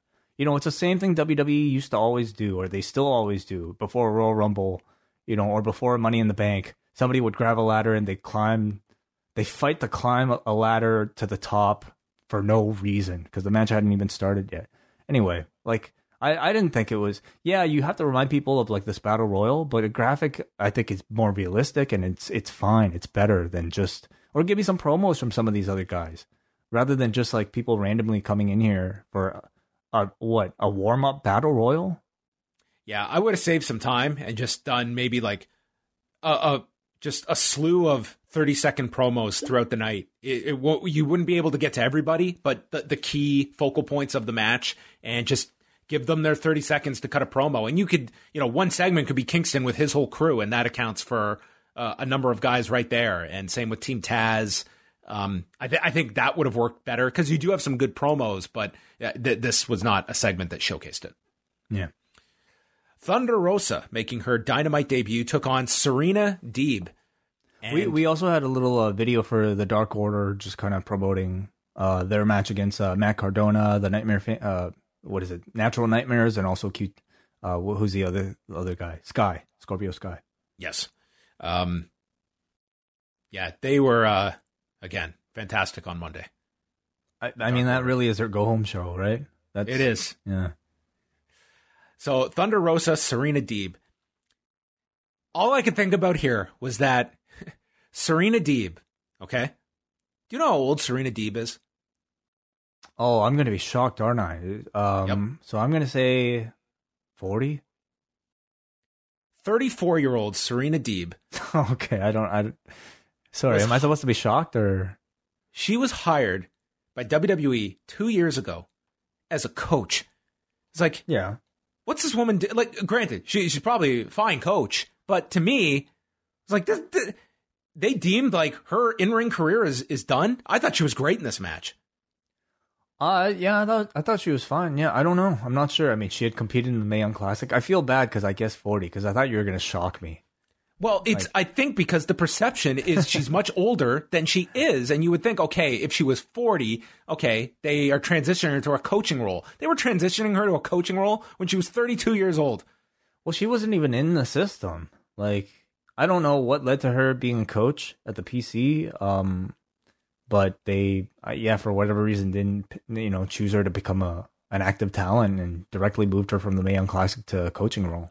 Well, this was an example of uh, two women that I thought uh, came out, and the announcers were almost uh, nervous to say it that they were significantly above what a lot of the women's matches have been on Dynamite. I mean, they came out and they had a really strong technical match. Uh, just all of their stuff was very crisp. Jim Ross was blown away by these two, and he, he was not hiding that fact. Jim Ross was a lot more vocal in this match. I mean, she comes he comes in with a lot more knowledge of Serena Deeb, um, and also knowledge of the NWA Women's Championship. Um, it was uh, Deeb, you know, controlling her with a waist lock early. Uh, she snapped uh, Thunder Rosa's left arm. Uh, there was a pile, pile driver that got countered, and Thunder Rosa hit her with a Death Valley driver. And Jim Ross is mentioning that you know Serena G- Serena Deeb could earn a job here, and he follows up by saying, "Have you seen the unemployment rates lately?" And Tony's like, "Yeah." So this is a this is a potentially uh, economic stimulus match, and it ends with Thunder Rosa hitting the Thunder Driver to win. But a very, I, I thought, very good competitive match. And to me, um, granted, Thunder Rosa is in a unique position because of her affiliation with the NWA. But these are two women that I think would greatly enhance AEW's women's division, and I I hope that we see more of Serena Deeb as well. I wasn't as big of a fan of the match uh, as you. I mean, um, was it better than maybe like the typical fare uh, in the women's division on Dynamite? Perhaps. I I personally felt like the energy was a little bit lacking in this one, and I don't know if that was just due to like the noise in the uh, arena tonight, which seemed lesser than usual for some reason. But personally, I felt like for a showcase match for Thunder Rosa, I thought it went a little bit long, maybe a little too even. Um, I I think I think the problem was that it is, you know, you're looking at this. Okay, do we do this like she just steamrolls someone like a Jericho and Janela? But for a lot of people, you're also introducing Thunder Rosa, and I think you wanted to have more of a So what? competitive match to showcase her. I mean, it's than- it's the Keith Lee thing, isn't it? From Monday, like I, I think you can do that in a short amount of ma- uh, of time where she's dominant.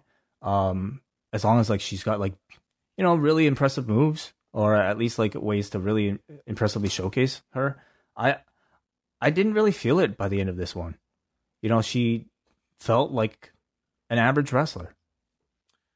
I, I just thought t- technically it was like very very good match. Like this wasn't the best match on the show, but I thought it was you know just very very solid between the two, and I, I think that they'd be both great additions to this uh, women's division.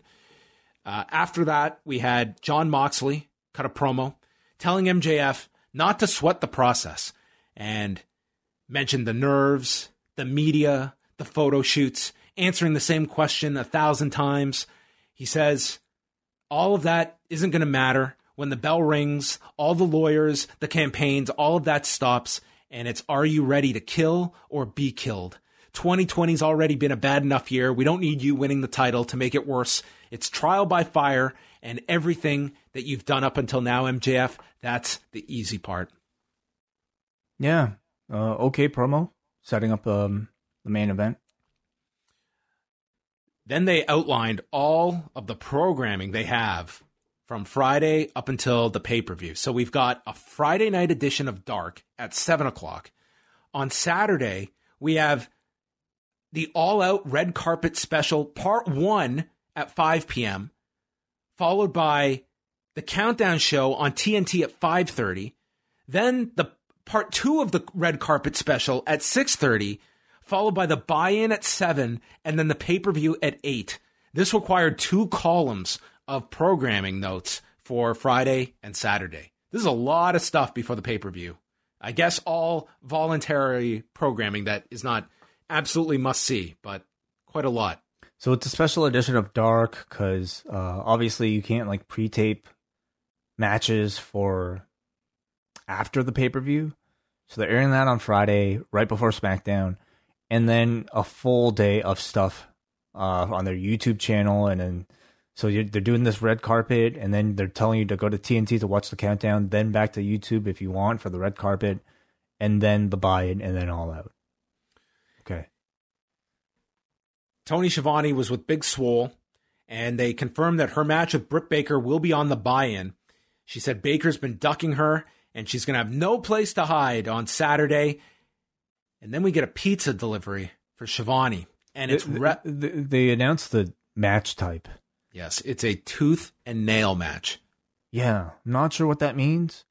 Um, Sounds like it's just going to be like no DQ or a street fight or something. but with specific like teeth, dentist tools, or They're, what? they're going to fight tooth and nail. It just means probably everything goes. Okay. Hmm. I don't know. I don't know. Unless I think there's going to be more dentist stuff. I mean, I think they're each going to. extract a tooth to win. Yeah, sure. I mean, that's that's more plausible than a guy's eye coming out. So maybe remove a tooth or She nail them to a post or something. Swole kept, Swole kept saying, "I'm gonna visit you where you work," you know that type of thing. So, I mean, Oh, uh, maybe it'll be on location then. Maybe it'll be in the makeshift dentist office backstage. yeah, either like they're gonna film this on location, or they're going to just have like a yeah a makeshift dentist chair or something. Yeah, that's right. Yeah, she brought that up several times. So the pizza delivery woman is Rebel behind a mask, which is a distraction for Baker to hit Swole from behind with the crutch, which allowed Tony, or sorry, Jim Ross to say, holy pepperoni, as Big Swole got the face full of pizza. And then the lockjaw is applied as they wipe the pizza into Big Swole's face. You notice how like Baker, um, asked to, like asked Rebel to give her the mask first before she put it in the lockjaw. She got the face mask, yeah, to put over her fingers, although it still looked like she was putting her fingers in there. It was kind of hard to see. Well, but she, yeah, she was handed the mask. So what's what's what is what's the rule? It's like you're not allowed to put your fingers in, directly into somebody's mouth. Because last time she did this, didn't she have like glo- gloves? She was using the latex glove, but that was, yeah, that was several months ago when she was, she hasn't done any real physicality since then. Yeah. So is there a rule that says you can't stick your fingers in your opponent's mouth without unless you had protection or something? I don't know if there's any rules, but if if there was such a rule, I don't know if they would if a woman's protective mask that's been on her face would be considered the protective measure to prevent any kind of uh, disease being spread. Yeah, I'm not really sure like what what what the deal is. Maybe it's Baker herself, you know, because she is a practicing dentist. Maybe it's her not wanting to like just put her fingers into anybody's mouth if she's gonna do it. I'm not sure, but it, I just found it interesting. The lockjaw is a very odd move to be doing in this climate, you know, where Unfortunately, yes. we're talking about putting your hand in someone's mouth. Right. Um, and you and you have such an easy way around it with the latex glove. Like that totally fits her character and even adds to it that she wants to be like she doesn't want to uh she wants to be sanitary and not I mean- uh Yeah, she she could just wear gloves like the whole time. she could. Yeah. It's not that hard a thing to get over. Yeah, I'm not really sure, but I thought this was a good closing physical angle. It's the first physicality we've had from Britt Baker in months, and you know, much like MJF, like with her, all we've really seen up until this point has been comedy. So getting violent was almost a bit of a shock and a good type of shock. So, um, tooth and nail match coming up. Mark Sterling comes out with Wardlow. He's dressed like a billboard campaign uh, or a campaign billboard. And he cuts a promo saying he's never heard of someone slipping a page into a contract. He called it very dirty. And they explain he's been working all week with MJF to become a better wrestler. He's been training since Friday. So this was kind of like what we talked about with, with Rebel before that Mark Sterling, who is a trained professional wrestler who's been wrestling for years, he had to work this match as a guy who didn't know a thing about what he was doing. He had to play a lawyer. Yeah, yeah, who's never wrestled before. Um, he cut a promo saying that he did their best trying to get rid of page 17 with his team of lawyers. Um, but they were unsuccessful. And that's okay because over the weekend he worked with MJF and his new best friend Wardy to uh, learn headlocks and everything. So Jon Moxley comes out. Uh, Mark Sterling is keyed as MJF's inattentive attorney making his AEW debut. Sterling is just like he just probably just followed a bunch of you know the the top babyface taking on the heel manager who finally has to it just plays the coward and he just was spooked by Moxley. He doesn't know how to make a fist. Moxley's teaching him. He swings wildly and Moxley slaps the hell out of him. Uh, turns his back and then sidesteps as Sterling crashes down to the floor. He briefly poked Moxley in the eye, which immediately the announcers jumped on, bringing up Moxley's past eye issues. But that does not last for long. Sterling is thrown into the guardrails on the floor. There's a bunch of chairs dumped on top of him. And then Moxley beats Sterling with his own shoe. And they go back into the ring. Moxley offers his hand. And it's hard to pick this up, but he goes to Sterling and says, Come on, this is terrible television. And then kicks him in the gut and hits the paradigm shift and pins Sterling in five minutes. Oh, man. Uh, you know, and this guy like Mark Sterling, he's he's a very good comedic performer. He's very funny. I think this would have been cute on like an undercard. I don't think it worked at all in the main event spot on the go home show right before pay per view. Not when you know MJF himself has already kind of made a big turn in trying to make this thing serious. Um, getting a match like this here when I think it sh- it should have been very different. I I there was very little reaction to the comedy in, live in attendance here. At least it wasn't picked up that well, that well, and it felt really flat. You know, at at, at nine fifty as as the show was about to go off air. This felt like what we've seen in a lot of the empty arena settings, and I'd extend this to that. Like this was not a like there were fans there, but you weren't getting big reactions on this show, and it just felt like comedy is very hard to do in these kinds of uh, environments, and that that's where uh, I found this one to be tough uh, for that. I mean, they didn't go long, and this was more so about the post match. I think this was to present something somewhat light before we were going to get really heavy with the ending. Uh, so I didn't really have an issue with the, the, tone by the end of this, where it's Wardlow attacking Moxley. He hits the F10, and MJF comes out, ditches the walker, takes off the neck collar. He's completely fine, and he beats down Moxley, who's already been taken out by Wardlow. He's punching him. He they explain on commentary he milked the injury in order to get the paradigm shift banned, and he's just screaming into the camera, "You want violence? You've got it." And he drills Moxley after Wardlow puts the ring on. Moxley is bleeding. So this is our, our second big usage of blood on this show. And then MJF rubs Moxley's blood over his face and Wardlow passes him the title. He holds up the AEW championship, calling himself the future, and this is the beginning of 25 years of MJF. It's a hell of a term. Uh, so 49 year old MJF will be looking back at this as That's the start. not that bad by today's standard. No. Um, yeah. So there you go. That's how it ended. It, you know, this is really about just a real push of MJF being a legitimate threat to this championship and yeah, making you believe that you could see a title switch on Saturday. Yeah, I thought him standing tall was was great. Um, you know, his violent turn on this episode I thought was effective. You know, by the end of the episode, you're not so much laughing at or with him.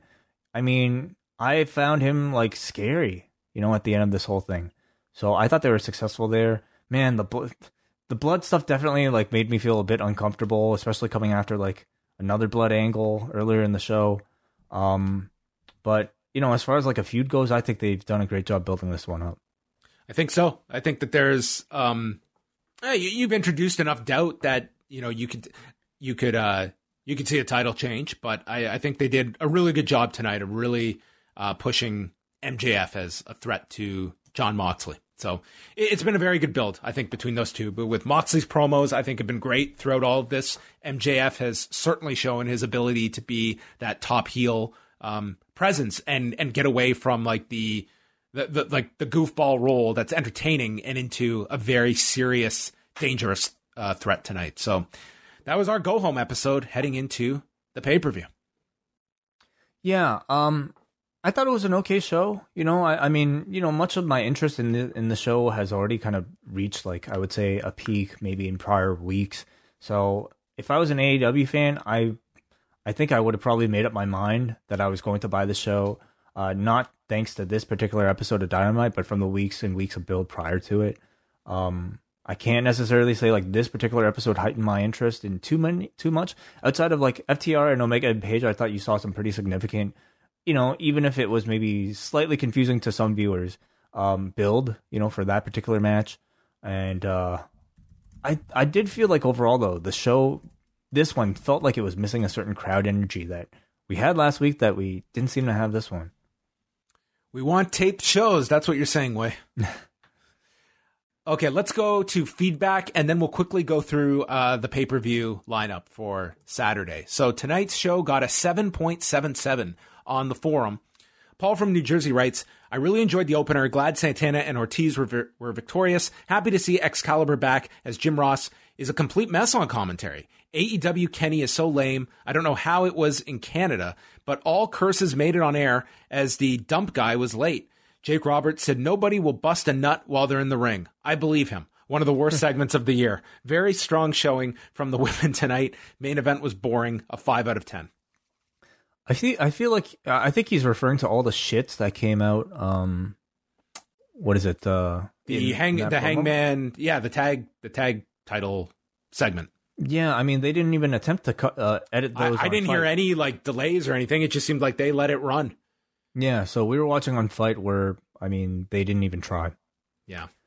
Uh, I mean, if they they would probably told him not to say it if if they couldn't. All right, we got a Noah from Vaughan who says textbook go home show for a pay per view. Literally everything was building towards the pay per view on Sunday, which should again top 100,000 buys. If there's one thing AEW knows how to do really well, it's promote a big event, and this Saturday's card feels like a really big deal.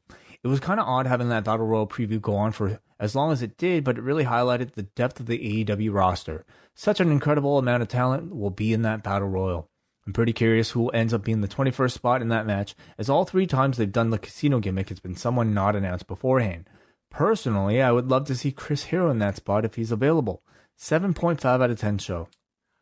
Yeah, I mean, I I really hope we see Chris Hero surface uh, somewhere, and here is as good a spot as possible. I I'm very surprised that we haven't seen Chris Hero yet, and maybe that lends credence to the idea that he's he could be coming in here potentially. Yeah, sure. There's definitely like room for a big appearance and a big surprise on this show, and that battle royal seems like it's the best place. Now, you're not gonna have him win it, will you? Like, I guess whoever whoever is the surprise, like, will you have them win it, or will it just be surprise?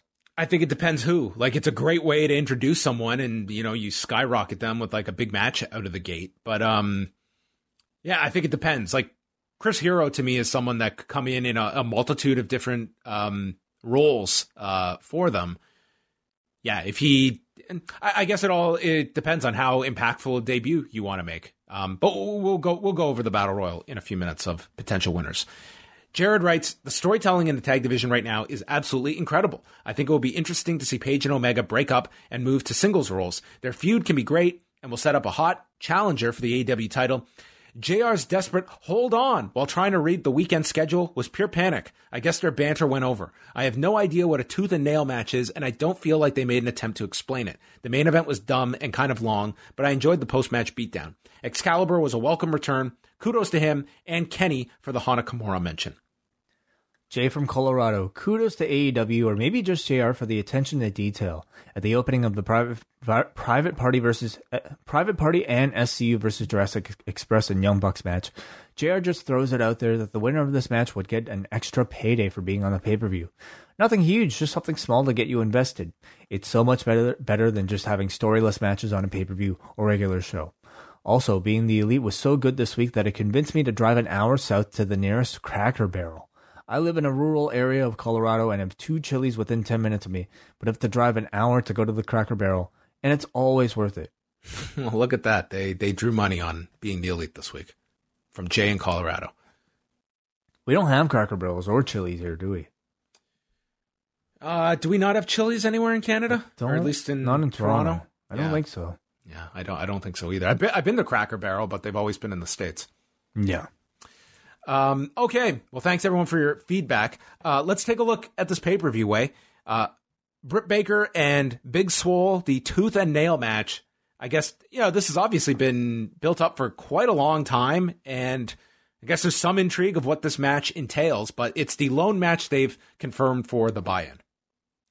Yeah, uh, my feeling is that this feud doesn't necessarily end right here. Um, you know, it's been a long time in the making, and I feel like they are they've invested a whole lot more into this than just uh, you know, um, a buy-in match would provide. So I imagine Britt Baker wins this one, and Swole um, fights again to get her revenge later on. I could actually see Big Swole winning this one and just kind of gives her a big win. Um, this is, a, I don't know if it's so much of a surprise, but yeah, I guess this is one that could really go either way, depending if they're going to continue this story. I guess just after all these months, like this is the first match, but it also feels like it's it's been a long time these two have been tied together because of the injury. Yeah, it has. Yeah, Swole can win, and they could still continue it afterwards. But um, it's uh, you know, the feud has gotten more serious. I've uh, I've really obviously like enjoyed like Britt Baker's comedy. Um, now that she can get physical, I mean, I feel like there's still a lot more room for them to like continue. Then we have Matt Hardy, Sammy Guevara, a broken rules match. If Matt Hardy loses, he must leave AEW. So, so a broken rules match is what a last man standing match. It, uh, that's what it sounds like. Okay, so it's a last man standing match where if Matt Hardy loses, he must leave AEW. I don't know, like where the he must leave AEW thing came from. Like, was there a he cut a promo? I guess right somewhere online. Yes. Um, yeah. Okay. They did it on the on the road to special. I see. I see. And what was his reasoning for like giving up his career? I, well, he's coming off the, the the you know he's been on the the wrong side of this. This is how I guess he has to convince Sammy Guevara to take this match, put up something big. Gotcha. These are the rules. The winner will be the last man standing, determined when one man can't answer the ten count. Finishes can take place anywhere. There must be a winner. So yeah, basically a last man standing. Man, like you know, these two took like some big risks in, in their last match on TV. Uh, you know that also that match was also really rushed. So I imagine this time they'll probably you know be able to take their time a little bit more. Uh, but you can certainly expect the same level of high risk things. And I just I shudder to see what they'll do to each other because a lot of blood has been shed in this feud. Yeah, I think this one has to be violent, um, and probably has to require a pretty big stunt to keep someone down. I, I could see after what they've done so far, I could see, yeah, Matt Hardy gets the big victory here. I think Sammy's gonna win because like Mm. It would almost be a little disappointing if like they announce a stipulation like this and they don't deliver because I don't necessarily feel like the audience is like, man, I hope Matt Hardy like doesn't leave AEW. Not that we like we want him to leave AEW, but I certainly want to see what story comes with him leaving AEW and how he can come back. Like I feel like this is more of a launching point to like a next Matt Hardy's next character or storyline rather than like you know, crisis averted. I'm back. I'm not. I don't have to leave AEW. Let's celebrate. Like it doesn't Well, feel like that. That type of culmination. I mean, that's the natural, like where you go from a stipulation like that. That's in fans' heads, and I don't. I'm curious if AEW really wants to introduce that where it's getting around a stipulation. Right. Yeah. I don't. I'm not sure. Who knows? Like it, Yeah. it does seem like it's a stipulation that's been announced a little bit out of nowhere, and I almost feel like they wouldn't have announced a stipulation this big if they weren't going to deliver on it. Yeah, well, this I think this is going to be Sammy taking some insane stunt in this match, and that's why I kind of see Matt Hardy winning this and not not going that direction where you have to you know bring him back under some guys or something like that. Uh, Jungle Express, Jungle Boy and Luchasaurus against the Young Bucks. Um, I think this is going to be an excellent match, and you've you've made it where you're going to see the Bucks kind of working as the heels in this match, and I think this will be a really great match with the Young Bucks getting the win and should be positioned as you know them and whoever wins the tag title match like that is your direction coming out of this show. I agree. I mean, we're seeing a sort of revitalized Young Bucks or a meaner Young Bucks, a more serious Young Bucks, and um, you know, uh, this could be a show stealer. This one. Uh, the Dark Order, Brodie Lee, Colt Cabana, Evil Uno, and Stu Grayson against Matt Cardona, Scorpio Sky, Dustin Rhodes, and QT Marshall in an eight man tag. Um, you know, the, the Dark Order are certainly like one of the hotter things right now in, in, in AEW, so I can't really see them losing. Um, man, it, it's also a chance to see how Matt Cardona continues to fit into AEW because he's made some pretty sporadic appearances, and I can't really say he's really shown himself to like, I don't know, be a big difference maker in any sort of way. Um, he mentioned in his little interview today that he's not even really, he doesn't even really work here. So, um, in storyline at least, he doesn't seem to actually have a contract. I mean, we've yet to have a real story with him, so maybe this will be a way to to branch off into that. Yeah, I I think this is kind of the you know, you're just coming off that huge angle. I think this should be a, a win for the Dark Order. Brodie Lee looks dominant and probably beats the hell out of Dustin Rhodes. Yeah. So, um, then we have the Casino Battle Royale, 21 man battle royal. They've announced 17 names so far. We've got Darby Allin, Lance Archer, Brian Cage, Ricky Starks, Pentagon, Penta L0M, Rey Fenix, Butcher, Blade, Eddie Kingston, Shawn Spears, Billy Gunn, Austin Gunn, Jake Hager, Santana, Ortiz, Chuck Taylor, and Trent. So we have four open slots in this match. Yeah, the big push has been behind, uh, you know, Lance Archer, Brian Cage, and I think to you know uh, Darby Allin, and maybe to a lesser extent Ricky Starks. Um, so you would think that it would be one of those several few. Um, certainly, like a guy like Eddie Kingston coming in. Um, it wouldn't surprise me if they set, decided to to do that. Although I I don't know if he's necessarily like he's he's great, but like I don't know if he's necessarily hot enough for a world championship match yet at the moment. Um, who do you think? It's it's kind of tough to call. Yeah, I mean, not knowing like you know those four slots, it could very well be someone out of left field that's not announced for the match. I would say that um, See, Lance, Sorry. Lance Archer is one that I, I, think you could you could easily go that direction. That might be almost too predictable. That uh, Darby Allin, I would I would say, if MJF wins, then I would say Darby Allin. Yeah, me too. Yeah. yeah. I don't know if you want to go back to Moxley and Darby after you just did that so so short. Um, he's the only, you know, he's the most serious baby face in this battle royal that can po- possibly win it. Yeah, like literally looking at the announced names. Um, Rey Fenix would be kind of interesting, just the, the one that you would not be expecting. Um, but nobody knows Rey Fenix. Like people know Rey Fenix, of course. You could promote like a Dynamite main event with Ray Rey Fenix, but it seems to me like I feel like if you're gonna win a battle royal, you're you should be set up for like a pay per view main event, and they just haven't introduced Rey Fenix well enough yet. I, I don't think it necessarily has to confirm like your, your pay per view main event. Like it's not what they did with with Brian Cage. I think that it's it's also one where the person wins and then the job is like really build this up to be something. Um, like I would say no one here on the surface is someone you'd be necessarily comfortable um, headlining a pay-per-view with tomorrow, but that's, you know, the win is that should propel you and then you build this up to be something. And then yeah. all of a sudden it's Jon Moxley and Austin Gunn. Uh, so we will see. I guess yeah, it really comes down to who those surprises are because it very well could be someone that's not announced and ends up winning this whole thing. Hikaru Shida and Thunder Rosa. I'm looking forward to this. I think this should be uh, a very strong match. I think that there is.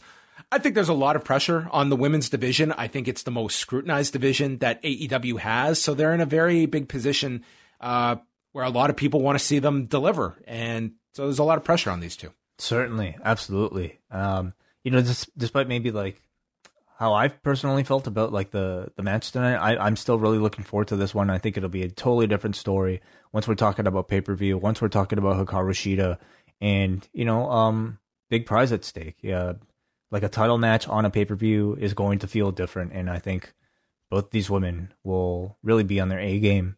So um, I think Shida retained. It's a successful defense for her, and hopefully it's a great match. Kenny Omega and Hangman Page against FTR for the tag titles.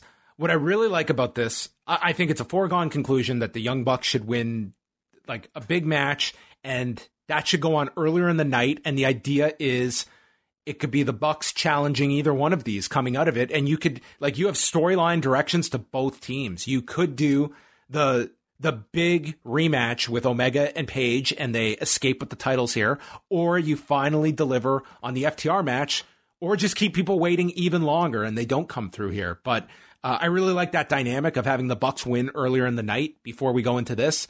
And I mean, this this has the ability to be the match of the night. I think it's I, I think it's going to be excellent, and they're they're probably going to get their God twenty five minutes. I would think they've managed to create a great tag team in Kenny Omega and Adam Page, you know, for throughout the year, um, to the point where you can put them against like a team like FTR, and I think to some people they would maybe even consider this a bit of a dream match.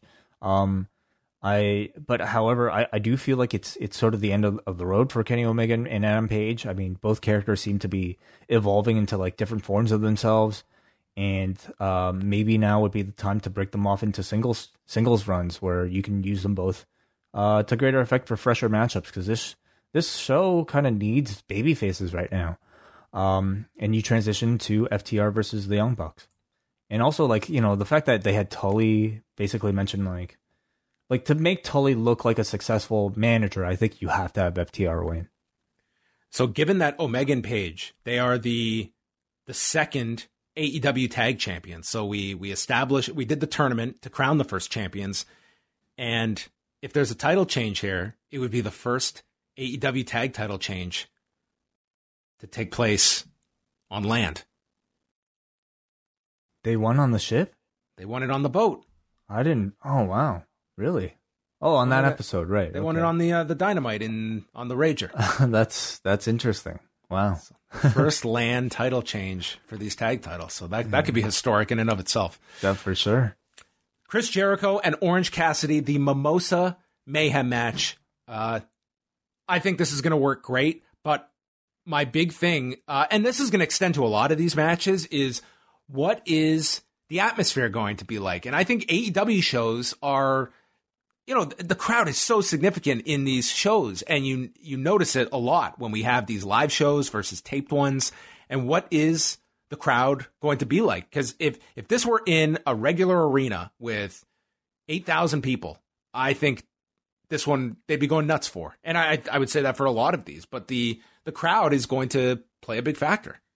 I think you know on a pay-per-view i mean even the people ringside i feel will have like even the the the undercard talent ringside, I, I'm sure will be on their best, like most energetic to to to because they know that th- these matches are important, and I think like even for audience members, like these are matches that are far more important than you know what you would see on Dynamite. These are matches that are anticipated, that have stories built into them, and uh, outcomes that I think are uh, you know very uh, I don't know important in, some cases. So I think the energy should be. I, I predict the energy will be a lot better uh, on, on the pay per view. And for this particular match, I think Orange Cassidy cements, you know, the the victory over Chris Jericho with a, a, a victory here in the trilogy. Yeah, I think I think you got to have Jericho take the big plunge into the mimosa. Like that's got to be one of the big uh, viral clips that comes out of this show yeah, there's that. You know, I think there's just like, to me, like Chris Jericho, he kind of said it in his promo today, like straight up, I made Orange Cassidy. I made him into a main eventer. I um showed that he can cut a promo in a debate. Like this was almost like it was actually like a bit of a bragging like speech, you know. Um and so I, I got his demo numbers up. Yeah. Um, so you know, I don't see him taking that back with a win here over Orange Cassidy. Um, I think Cassidy cements the whatever um, advancement. One thing we can guarantee, though, I know we got a lot of it tonight. I think there's going to be juice in this match. And every time I th- I hear this Mimosa Mayhem match, I have that visual that you threw out of Mike Tyson emerging from inside the vat, hiding in it with like a maybe he's got like a snorkeler. Snorkel, yeah. and then the main event: Jon Moxley, MJF for the AEW title. Uh, Moxley is banned from using the paradigm shift.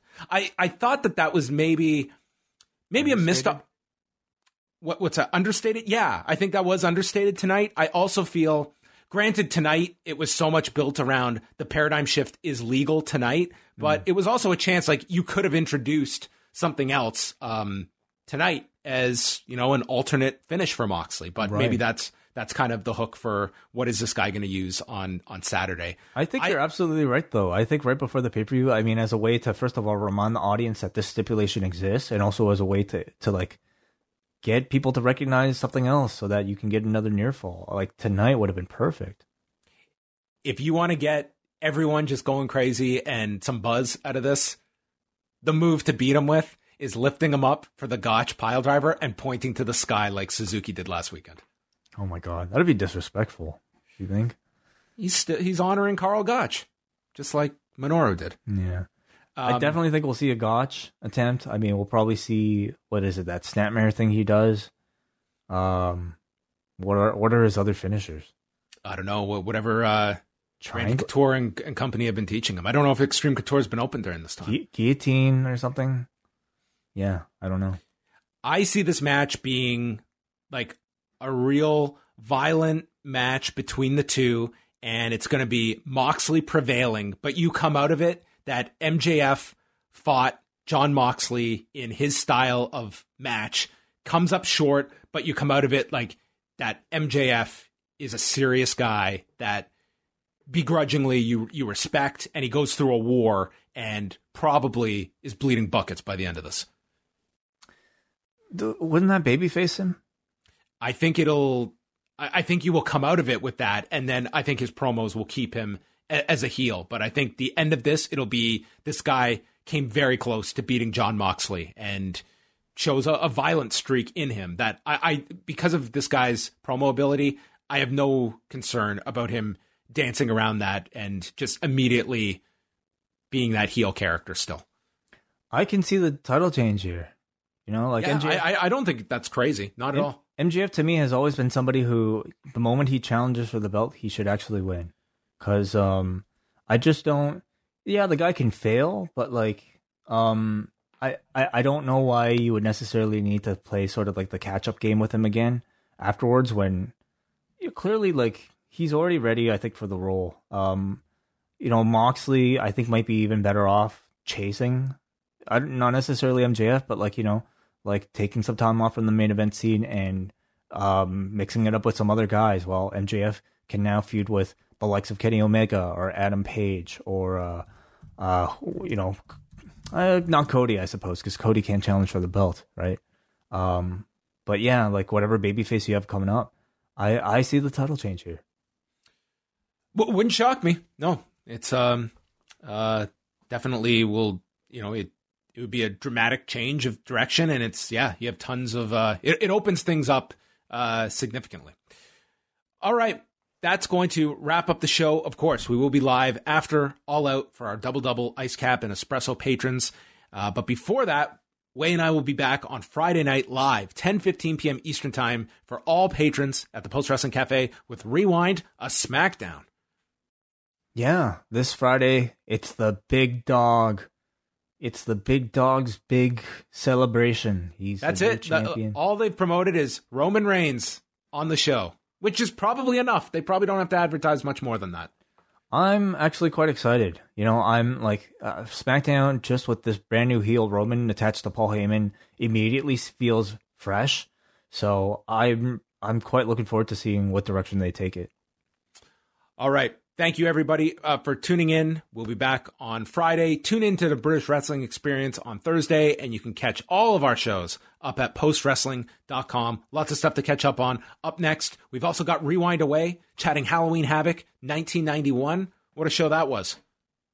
Oh my god, I loved it. Uh, thank you for the feedback for people who listened to it and enjoyed it. Uh, it was quite the experience talking about that match and the show show as a whole, which I actually quite enjoyed. Yes, you can see Wai just gush about the Chamber of Horrors and much more on that show, which is up now for members of the cafe. That's it. Goodbye, everybody. Say goodbye to your credit card rewards. Greedy corporate mega stores, led by Walmart and Target, are pushing for a law in Congress to take away your hard earned cash back and travel points to line their pockets. The Durbin Marshall credit card bill would enact harmful credit card routing mandates that would end credit card rewards as we know it. If you love your credit card rewards, tell your lawmakers hands off my rewards. Tell them to oppose the Durbin Marshall credit card bill.